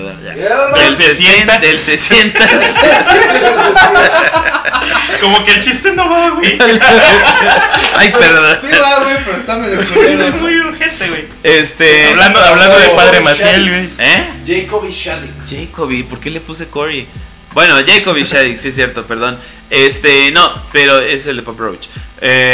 Más del 60% de las personas que padecen depresión sufrieron abuso infantil. Sí. Entonces, pues hay una relación bastante directa de haber sufrido abuso con padecer depresión de adultos. Obviamente, como las estadísticas, no todos los casos, no todos los que sufrieron abuso padecen depresión, no todos los que padecen depresión sufrieron abuso, claro, pero sí los suficientes como para pensar que hay una correlación ahí, ¿no? Y que precisamente tiene que ver con el bloqueo emocional, ¿no? Que era lo que hablábamos un poquito con el bloqueo que tiene que ver mucho. Deberíamos grabarlo, no, verga, es mío. Que tiene mucho que ver con lo que hablábamos del tratamiento de que te quitan parte o todo el pinche sistema límbico, la vergaza. Ya donde te quitan esta madre y entonces ya no vas a sentir el dolor y pues tampoco vas a sentir placer ni felicidad ni nada. O sea, básicamente te quitan un gradiente de los sentimientos, te vuelves un robot. Que pues a final de cuentas una persona que estaba padeciendo depresión crónica, pues de por sí ya no estaba sintiendo nada de eso, ¿no? Claro, ya no sentía ninguna felicidad abstracta, ¿no? Sí. También está el caso de Jim Carrey. Ajá, que Jim Carrey es un buen ejemplo. A mí me gusta mucho hablar de Jim Carrey y de Robin Williams al mismo tiempo, porque ambos comediantes, pero cada uno pues encontró un camino distinto, digamos, sí, ¿no? Robin Williams pues a través de la terminación de su vida, y Jim Carrey a través como de una reconstrucción o deconstrucción de lo que él de lo que era su identidad, ¿no? Entonces a mí me encanta esta frase de Jim Carrey, donde parafraseando nuevamente dice algo así como: en verdad deseo que todos consigan la fama y el dinero que desean, para que se den cuenta que por ahí no era. ¿No? Aunque este cabrón, el negrito que tiene una voz profunda, Barry White. No, este actor. Morgan Freeman. Ándale, Morgan Freeman. Dice Dios, güey. Es difícil decirlo, güey. Perdón. Ese güey dice que quien diga que la felicidad no es el dinero, o que el dinero no es la felicidad, es porque nunca ha tenido dinero. La verdad casi nos íbamos sin comentar esto, güey, de precisamente el dinero y la felicidad. Hay un documental, busquen en YouTube, creo que todavía estaba en Netflix, pero lo quitaron, un documental que se llama Happy, que habla precisamente como del concepto de felicidad y de cómo es increíble que hay como un test del índice de felicidad y encuentran que un pinche pepenador en la India es más feliz que un ejecutivo de Wall Street, ¿no? Habla de muchas cosas, pero una cosa muy importante que quería tomar en este podcast es que hacen un estudio para ver el índice de felicidad relacionado con el ingreso anual, el ingreso económico anual. Entonces se dan cuenta y que la diferencia entre una persona que gana $5,000 al año, que pues para Estados Unidos es una mamada, no te alcanza para nada, ¿no? Aquí es el sueldo promedio. Aquí es el sueldo promedio, pero en Estados Unidos no te alcanza para nada. O sea, en un lugar donde la cerveza cuesta $7, chingada tu madre. Sí, güey, no mames. Entonces, sí, güey. La diferencia entre el que gana $5,000 y el que gana $50,000 al año es abismal. Es, no mames, o sea, el que gana $50,000 al año es 1000 putas veces más feliz que el que gana $5,000. No hay duda, güey. Sí. No hay duda. Pero la diferencia entre el que gana 50 y el que gana 500,000 es que nula. No hay, la compra hecha. La compra ya hecha. Ya vengo, pero voy al maestro de la Morelos.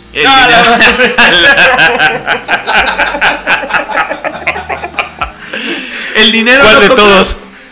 El dinero no te va a hacer feliz, güey. Pero yo prefiero llorar sobre un yate que en mi pinche casa de interés social, güey. No, pero ya en serio, la diferencia entre el que gana 50,000 y el que gana 500,000 es prácticamente nula. Esto nos dice que una vez cubiertas las necesidades básicas, porque nosotros creemos que Maslow ya valió verga, pero no, ahí sigue, güey, sigue teniendo razón de alguna manera. Habrá que actualizar la pirámide de Maslow. Pero, una vez que cubres tus necesidades, el dinero ya no sirve para ni puta madre, güey, para ni verga. Pero si no tienes cubiertas tus necesidades básicas, claro que sirve, y sirve un chingo, güey, ¿no? Entonces, pues sí, claro que hay condicionantes sociales que te van a hacer, pues, estar más propenso a la depresión o no, ¿sí? Pero también tiene mucho que ver, como decíamos, con factores biológicos y con factores emocionales, con lo que hayas vivido en tu pinche vida, y con un chingo de madres más que pueden afectar en que estés más feliz, más deprimido, más a la chingada y eso. Claro. Entonces, pues yo creo que, a ver, ya lo vamos a pegar a las 2 horas, ¿va? Sí, ya. Casi. Pues yo creo que vamos cerrando. Faltó terminar de Jim Carrey y René Pérez. Fue por el que empezó este pedo. Vamos con pinche René Pérez. El asunto de Jim Carrey también es que deconstruyó tanto su, ¿cómo se dice esto? Su personalidad. Que ya comenta él que Jim Carrey es más era bien un personaje. O sea, bueno, de por sí Jim Carrey es lo que los actores le llaman un actor de método. Los actores de método son personas que para hacer un papel dejan de existir para representar el papel. Es muy distinto a otros actores que más bien lo que hacen es como fingir todo el tiempo.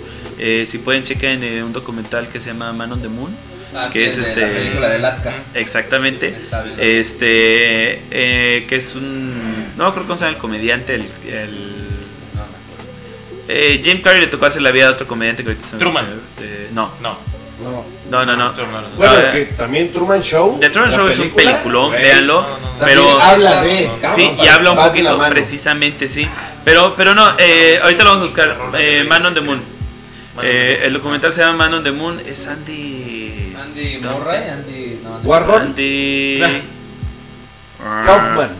Kaufman, que era un comediante que estaba bien pinche orate. Entonces a Jim Carrey le toca hacer el papel de... ¿No es el mismo que manejan en la película de Lunático? Sí, es esa. Es Andy Kaufman. Es esa, exactamente. La película de Lunático de Jim Carrey. Esa es Man of the Moon, es el Lunático. Entonces el punto es que Jim Carrey se metió tanto al papel que Jim Carrey dejó de existir. Sí. Ajá, y se volvió Andy Kaufman y tanto que que se volvió un hijo de puta, porque Andy Kaufman era un hijo de puta y lo podemos ver muy claramente en Joker con Joaquín Phoenix. Sí, también. Que también se volvió actor de método. Joaquín Phoenix es un gran actor de método. De hecho, cambia hasta la forma de caminar. El que hizo el Joker, Heath Ledger que les mandaba cartas con caca, no, cajas con caca a sus compañeros. No, ese era el idiota de Jared Leto. Ese era Jared Leto. Que le mandó una rata muerta. Sí, ese era Jared Leto. Sí, no, el Heath Ledger igual estaba encerró en una habitación de hotel, así todo culero, y empezó a asimilarse como el... Bueno, que Jared Leto merece deprimirse por el pinche Joker tan culero que hizo. Sí, yo también me deprimiría. El Joker hizo otro papel, Heath Ledger, la del doctor Parnas. O sea, de hecho no la terminó y otros actores la terminaron. Él hizo el Joker y de ahí hizo otro papel. Colin Farrell. El imaginario del doctor Parnas. Ajá, pero exactamente. Y bueno, pues ya llegando también a René Pérez, el residente, Calle 13, pues hay como dos vertientes también, como decíamos al principio, quien dice que le está lucrando con su depresión y pues quien dice que realmente está deprimido, ¿no? Uh-huh. Es que, decía... digo, por ejemplo, vamos a aprovechar que tenemos dos músicos aquí, porque no, también... porque si no también saben, de pronto Yayo y Beto son cantantes. Exactamente, y de pronto también pues la música se vuelve su medio de catarsis, ¿no? Sí. Entonces, en parte sí, pero por ejemplo, vamos a comparar dos figuras públicas, dos cantantes que han manejado o que se han inmiscuido tal cual y han hecho públicos de Residente, ¿sí? René Pérez y Justin Bieber.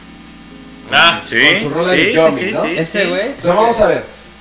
Su rola de Yummy es completamente pegajosa, poperísima, reggaetonísima, a lo que hoy está sonando y a lo que hoy pega, sí, y funciona. Si lo comparas con La Tusa, que es lo que está pegando ahorita La Tusa, está pegando Oye Pablo de Dana Paola. Está pegando, o sea, hay muchas canciones. Yo ni he escuchado la de Maluma, por ejemplo, la de 11 AM. Hay muchas rolas que están pegando. Y Justin Bieber maneja esta depresión porque abusaron de él, ¿sí? Güey, si contextualizas Yomi, está de la verga, o sea, la rola de más está... A mí al chile no me gusta, güey. O sea, ha tenido mejores canciones Justin Bieber, güey. No soy fan. No me gusta, pero siendo sinceros, ha tenido mejores canciones que esta de Yomi, ¿no? Pero al fin y al cabo, le pega a lo comercial, a lo que vende, ¿sí?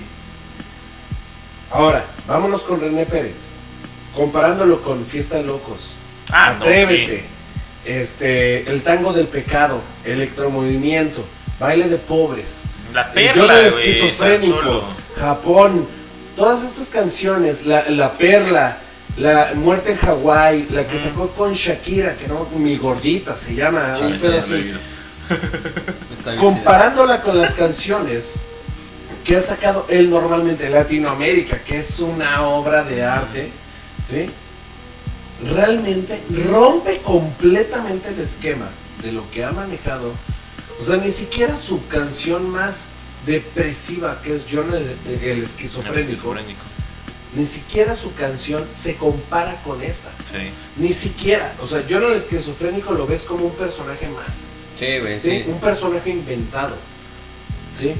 Pero escuchas esta canción, ¿sí? Y rompe completamente el esquema de lo que ha manejado él. ¿Sí? ¿Cómo? Rompe el esquema en rítmica, rompe el esquema en beat, rompe el esquema en letra, rompe el esquema en... todo. ¿Qué se realmente él, si se fijan, normalmente maneja una rima muy, muy cuadrada porque sí, la rima consonante, letras, sí, maneja una rima muy exacta. Y acá, realmente, en esta canción, le vale verga. Le valió madre la rima. Sí. Y simplemente cuenta la historia. Cuenta su historia, cabrón. Teniendo en cuenta de que el cabrón, pues, creció justamente en la calle 13. En Puerto Rico, ¿sí? Y el cabrón, o sea, era del barrio bajo, güey. O sea, el güey creció, nació con ayuda de sus carnales, porque su hermano es el director musical, sí, su hermana es la que y su carnala es la que hace las voces en sus canciones. Tienes un negocio familiar, y el vato sobresale. de la sociedad. Alguien lo vio, le dijo, no, tú estás perro, vete para acá. Pero el güey maneja su canción y se desahoga completamente. Y es que el vato desde hace tiempo se dio cuenta que el dinero no era lo que él quería ni la fama. Conseguir, ni la fama, ni los conciertos. De hecho, él dice que tiene casi fobia a viajar en avión, güey. Entonces, pues también, güey, todo esto y todo lo que vivió en su vida es un cóctel de depresión. Y ahora es lo que se menciona, bueno, lo que es, ahora sí, la palabra que has dicho, la dicotomía en ese aspecto, güey. De, por ejemplo, ver el aspecto de que precisamente la fama, todo eso no te da la felicidad, como bien menciona, pero la parte de la regresión, güey, como dice la misma letra, volver a ser yo, güey. El volver a vivir esos años anteriores, güey, donde eras más feliz, más tranquilo. Ándale, casi los años maravillosos, güey. Imagínate. Era eso, es eso, güey. Es imagínate. Son esas dos partes de la canción, güey. Por ejemplo, imagínate. Cuando eras feliz. ¿Cómo vivías, güey? De chamaco, a comparación de los chamacos de ahorita, güey. Exactamente. O sea, de chamaco, tú jugabas canicas, güey. Corrías, jugabas de stop, las atrapadas, güey. Te ibas con la bola de tus cuates. Te ibas con tus cuates, güey, completamente. Y ahorita, ¿qué pasa, güey? Te vas a una primaria y el 80-90% del grupo tiene un celular, güey. Sí, y se deshumanizan bien culero, güey. Sí. Pero cabrón, güey. Sí, entonces, ¿qué pasa? Que justamente, a pesar de que el usuario esté pegado al pinche bichito este del celular, güey, no está en comunicación, no está realmente en convivencia con sus amigos, güey. Es una pantalla ahí bien cabrona, güey, bien cabrona, que lo que te lleva es a sentirte solo, justamente, güey. Y por eso hay mucha gente que busca likes. ¿Por qué? Porque sí, esos likes es la única forma de alimentar, amigos. Claro. Suscríbanse. Es la like. Única manera, güey, de sentirse bien. ¿Sí? ¿Sí? Sí, sí, sí. En cambio, antes no había celulares, güey. Tu jefa te decía, regresas a tu casa cuando anochezca. Ni siquiera te marcaba, güey. Antes usaba reloj de pulsera, güey. Sí. Mil y un desmadre, güey. Regresabas rasponeado, güey. Bien puteado, güey. Bien así, neta que te caías, güey. Y no ibas corriendo con tu jefa a chingarle, güey. Sí, no, sí, te levantabas, chinga su madre, ahí te echabas salivita en la herida, chinga su... ¡Vámonos! La bicicleta, los patines, no, güey. Ahorita ya no se puede. Sí, es otro rollo. Es imposible. Wey. Precisamente esa regresión que tienes con esa rola. Recordar buenos tiempos. Pues que creo que... A tus cuates, que además, seguro, los cuatro que estamos aquí, güey, tenemos a un amigo muy cercano de nosotros que está allá arriba. Yo no. Todavía no. ¿Tú no? Toca, tú nunca nada, güey. Todavía no me toca a mí tampoco, de hecho. No, güey, yo no sí. Conozco mucha gente. Yo sí, tengo... de que se me muera y que yo diga, a la verga. Yo sí, güey. Un amigo sí. Mi abuelito, güey, pero de ahí fuera... Por cierto, saludos, Momra, donde quiera que estés. Bueno, y fíjate, digo, que estábamos hablando como de René Pérez, pero tú que mencionabas a Justin Bieber, igual no va tanto en el podcast, pero dense chance, pues, digo, sobre todo si les gusta la conspiranoia.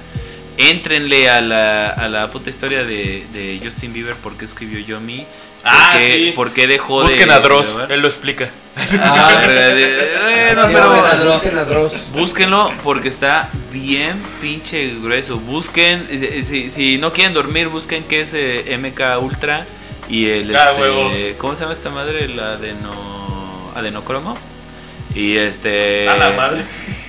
Busquen MK Ultra y adenocromo y aviéntense varias noches sin dormir viendo por qué Justin Bieber ya no se peina. Está bien grueso. No, además, bien grueso. O sea, en cuestión te sacó Yomi, güey. Y en cuestión de qué te gusta, güey. ¿Hace cuánto la sacó, güey? ¿6 meses? Sí, gusta, menos, tal vez. Tú ves fotos de él, cabrón, antes de Yomi y lo ves después de Yomi. Y no mames, se ve mega avejentado, güey. Se ve destruido, no neta, güey. Destruido. Meme. Bueno, ya. No, digamos, bueno, no sé. Yo creo que estaría bien hacer una recomendación tal vez de vamos cerrando película, con... algo que tenga que ver con depresión, y tal vez alguna recomendación para personas que están deprimidas, que con base en lo que hemos platicado, pues vale. Vamos ahí. Agotamos primero contenidos y luego recomendaciones de acciones. Bueno, empiezo yo. Les recomiendo, acá les están enseñando fotos de Justin Bieber y ya se lo están. Y encuerado.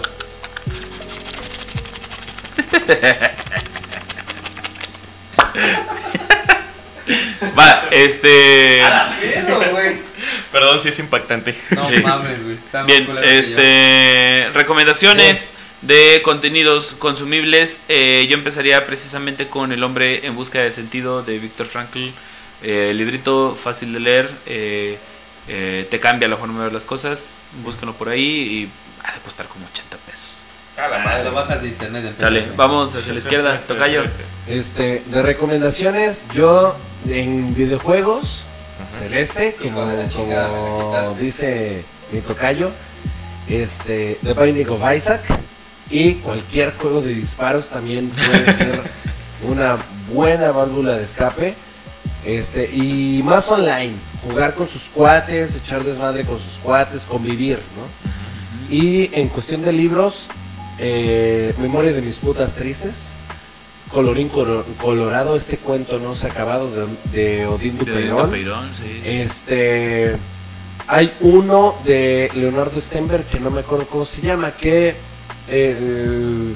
tira completamente toda la teoría freudiana, sí. ¿Sí? Completamente, y Cumbres borrascosas. Ah, huevo. Y de cine, ya deja algo, culero. Se aventó todo de seguidas. De cine, justamente Eterno Resplandor de una mente sin recuerdos, El lunático, En busca de la felicidad, que también está increíble, cabrón. Y saludos a Julio Mejía.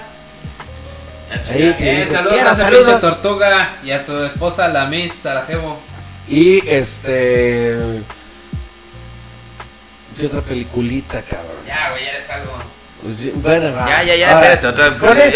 Era una por una, güey. No mames. Contraanálisis, güey, porque ya me dijo las que yo iba a decir. Ya piensan otras. Ya, no te dejó nada.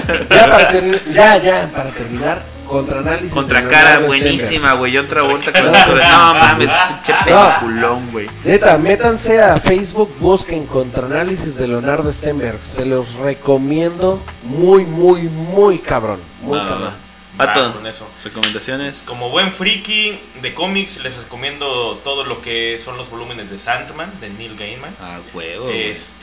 Los primeros volúmenes de Hellblazer también, que es la historia de John Constantine, igual así. Sí, todo. Películas les puedo recomendar El Cubo, muy buena, sobre todo el final. Sí. El final te pone a reflexionar muy, muy, muy cabrón. Todas. Sí. Toda la parte, toda la peli, pero el final del cubo así. Todas las del cubo, todas. Todas. El hipercubo, supercubo, todas esas, de hecho. Y de canciones, ahorita ya me acordé, hay unas rolas buenísimas. Bueno, yo soy fan de Bon Jovi, en parte. Y el disco de These Days tiene muy buenas rolas. La rola de These Days, la primera rola, que es la de Hey God. Perdón. Y hay una rola muy, muy, muy así, de esas cuando te encuentras en un estado muy, muy, muy depresivo, que la escuchas, sí te pone, te genera una catarsis muy chida. La de My Guitar, ¿cómo se llama? My Guitar, no. My Guitar Lies Bleeding in My Arms. No, My Guitar Lies Bleeding in My Arms. Es muy, muy, muy buena rola. My Bass Guitar de Víctor Frankl. No, esa rola es una catarsis para cuando te encuentras de verdad muy, muy, muy de la neta. Confortable. ¿Ya se te corrió algo más? Sí. Pues diré otra vez que Celeste, la verdad, jueguen, es un pinche juegazo. Y de música, todo Radiohead. Pues escuchen Radiohead. La depresión hecha música, güey. Y Sigur Rós también. Dicen cosas bonitas, pero también suena muy depresivo. Y nada más, en cuanto a recomendaciones, lo primerito que quisiera yo decir es vayan a pedir ayuda. La verdad es que busquen ayuda, la depresión no debe ser satanizada ni debe ser un tabú. A todos o a gran parte de la sociedad nos ha pasado y debemos normalizar el entender que estamos deprimidos, que no es malo, y ir a un especialista, ¿no? Exactamente. Yo también recomiendo buscar terapia, buscar ayuda, buscar terapia, psicoterapia sobre todo. Es bueno estar en tus ratos de introspección, no hay problema, pero cuando ya no puedes solucionar nada por ti mismo, de preferencia busca siempre ayuda. No importa si con tus amigos, con alguien en que confíes, pero de preferencia siempre debe ser con alguien estudiado, con alguien que sepa al respecto. Exactamente. Sí, bueno, a mí me faltó comentar porque creí que íbamos a hacer rondas y todo el mundo se aventó a Ronda Rousey con todas sus pitches. Ronda Rousey, ¿no? Esa ya no. Ya todo el mundo se aventó a decir todo lo que traían, pero sí, cerebro de pan, Taco. No me digas así, culero. No, les estoy recordando, cerebro de pan, vean, lean, alimenta tu mente. De películas, hay una película que me encanta que se llama Cashback. No se las voy a contar, pero creo que retrata como se muere depresión. El personaje principal al final. Se muere su mamá. No vean, nomás no vean La tumba de los luciérnagas. Ah, no, eso sí. No, ahí sí se van a deprimir. Esa veanla cuando de verdad estén felices. Esa madre es una trampa para estar llorando todo el fin de semana. Sí, no, pero vamos a ver, Netflix. Cashback retrata muy bien lo que es la depresión menor de la que comentábamos. Y pues si quieren sentir bien, pues hay un chingo de películas que te hacen sentir bien, ¿no? La vida es bella, Los coristas, Escritores de la libertad, son películas que pues, las van a ver y se van a terminar sintiendo un poquito mejor. No va. No. Requiem por un sueño. Requiem por un sueño. Funny Games. No. Y pues de música, a mí de alguna forma siempre me ayuda a hacer catarsis escuchar Deftones, güey.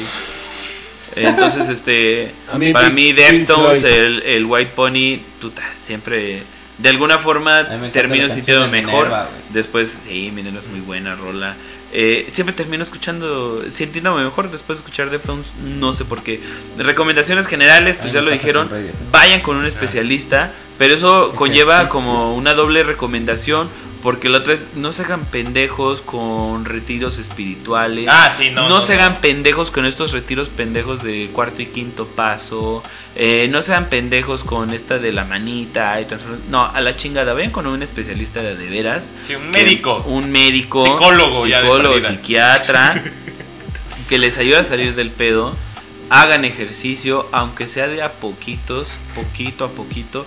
Que precisamente me faltó comentar eso, que un estudio habían encontrado que es más fácil, por ejemplo, para las personas que están deprimidas, es más fácil llevarlos primero por el camino. Ellos están con un estado de ánimo como relajado, ¿sí? O sea, deprimido, pero pues obviamente están como en un bajón.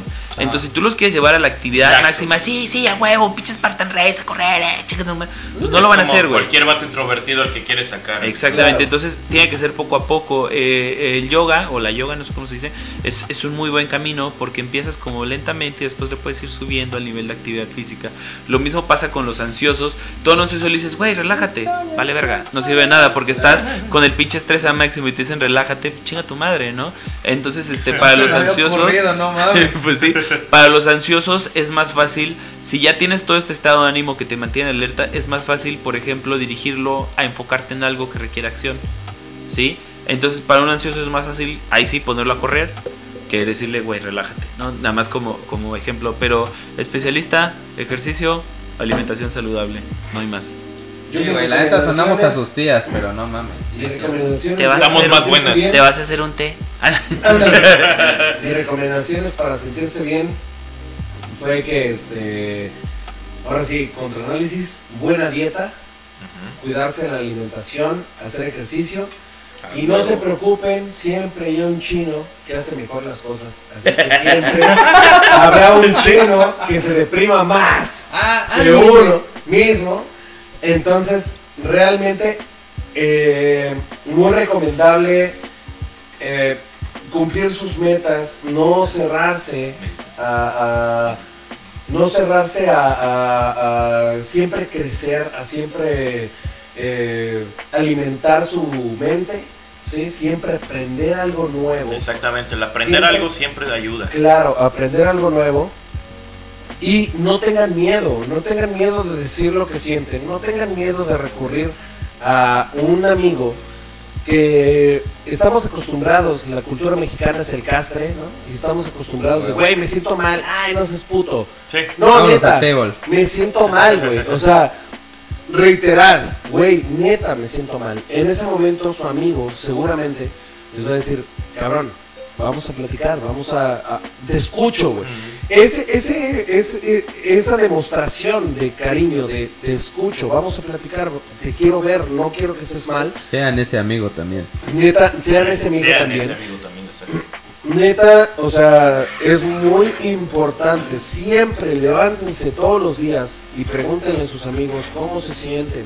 Preocúpense también por el prójimo, no solamente por ustedes, ¿sí? Porque no saben la otra persona qué está pasando, qué está viviendo. Empatía, chavos, empatía, solidaridad, completamente. Entonces sí, sean un poco solidarios, no sean egoístas, sí, preocúpense por su gente y no teman el demostrar o el decir si se sienten mal, si se sienten tristes, si necesitan ayuda.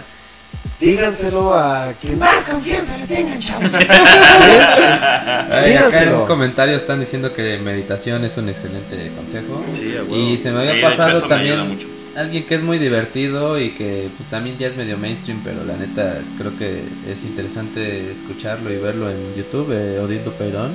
Odildo Peirón es la verga, güey. Y si pueden, Daniel Aviv tenía unas cosas interesantes antes de volverse hiperreligioso, pero si pueden checar los primeros videos de Daniel Aviv, estaban chingones. Pues ya, vamos a la verga. Pues ya, tratamos muchísimas gracias por escucharnos. Yo soy René ALB, arroba esdogopus. Yo soy arroba Carl Alcázar, Alejandro Alcázar, y ya. Yo soy Beto Tapia, arroba TouchTans en todas las redes sociales.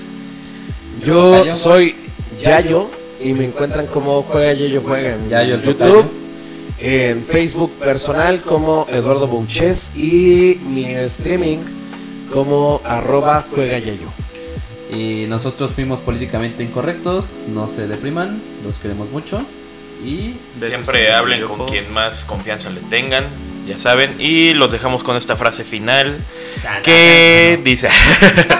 que dice más o menos así: la curiosa paradoja es que cuando me acepto tal como soy, entonces puedo cambiar.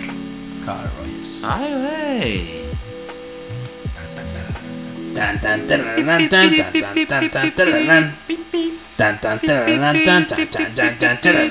políticamente incorrectos. Gracias, nos vemos el próximo jueves. Gracias, nos despedimos. Ah, no, ya hicimos el ASMR la otra vez, ¿verdad? Nos despedimos.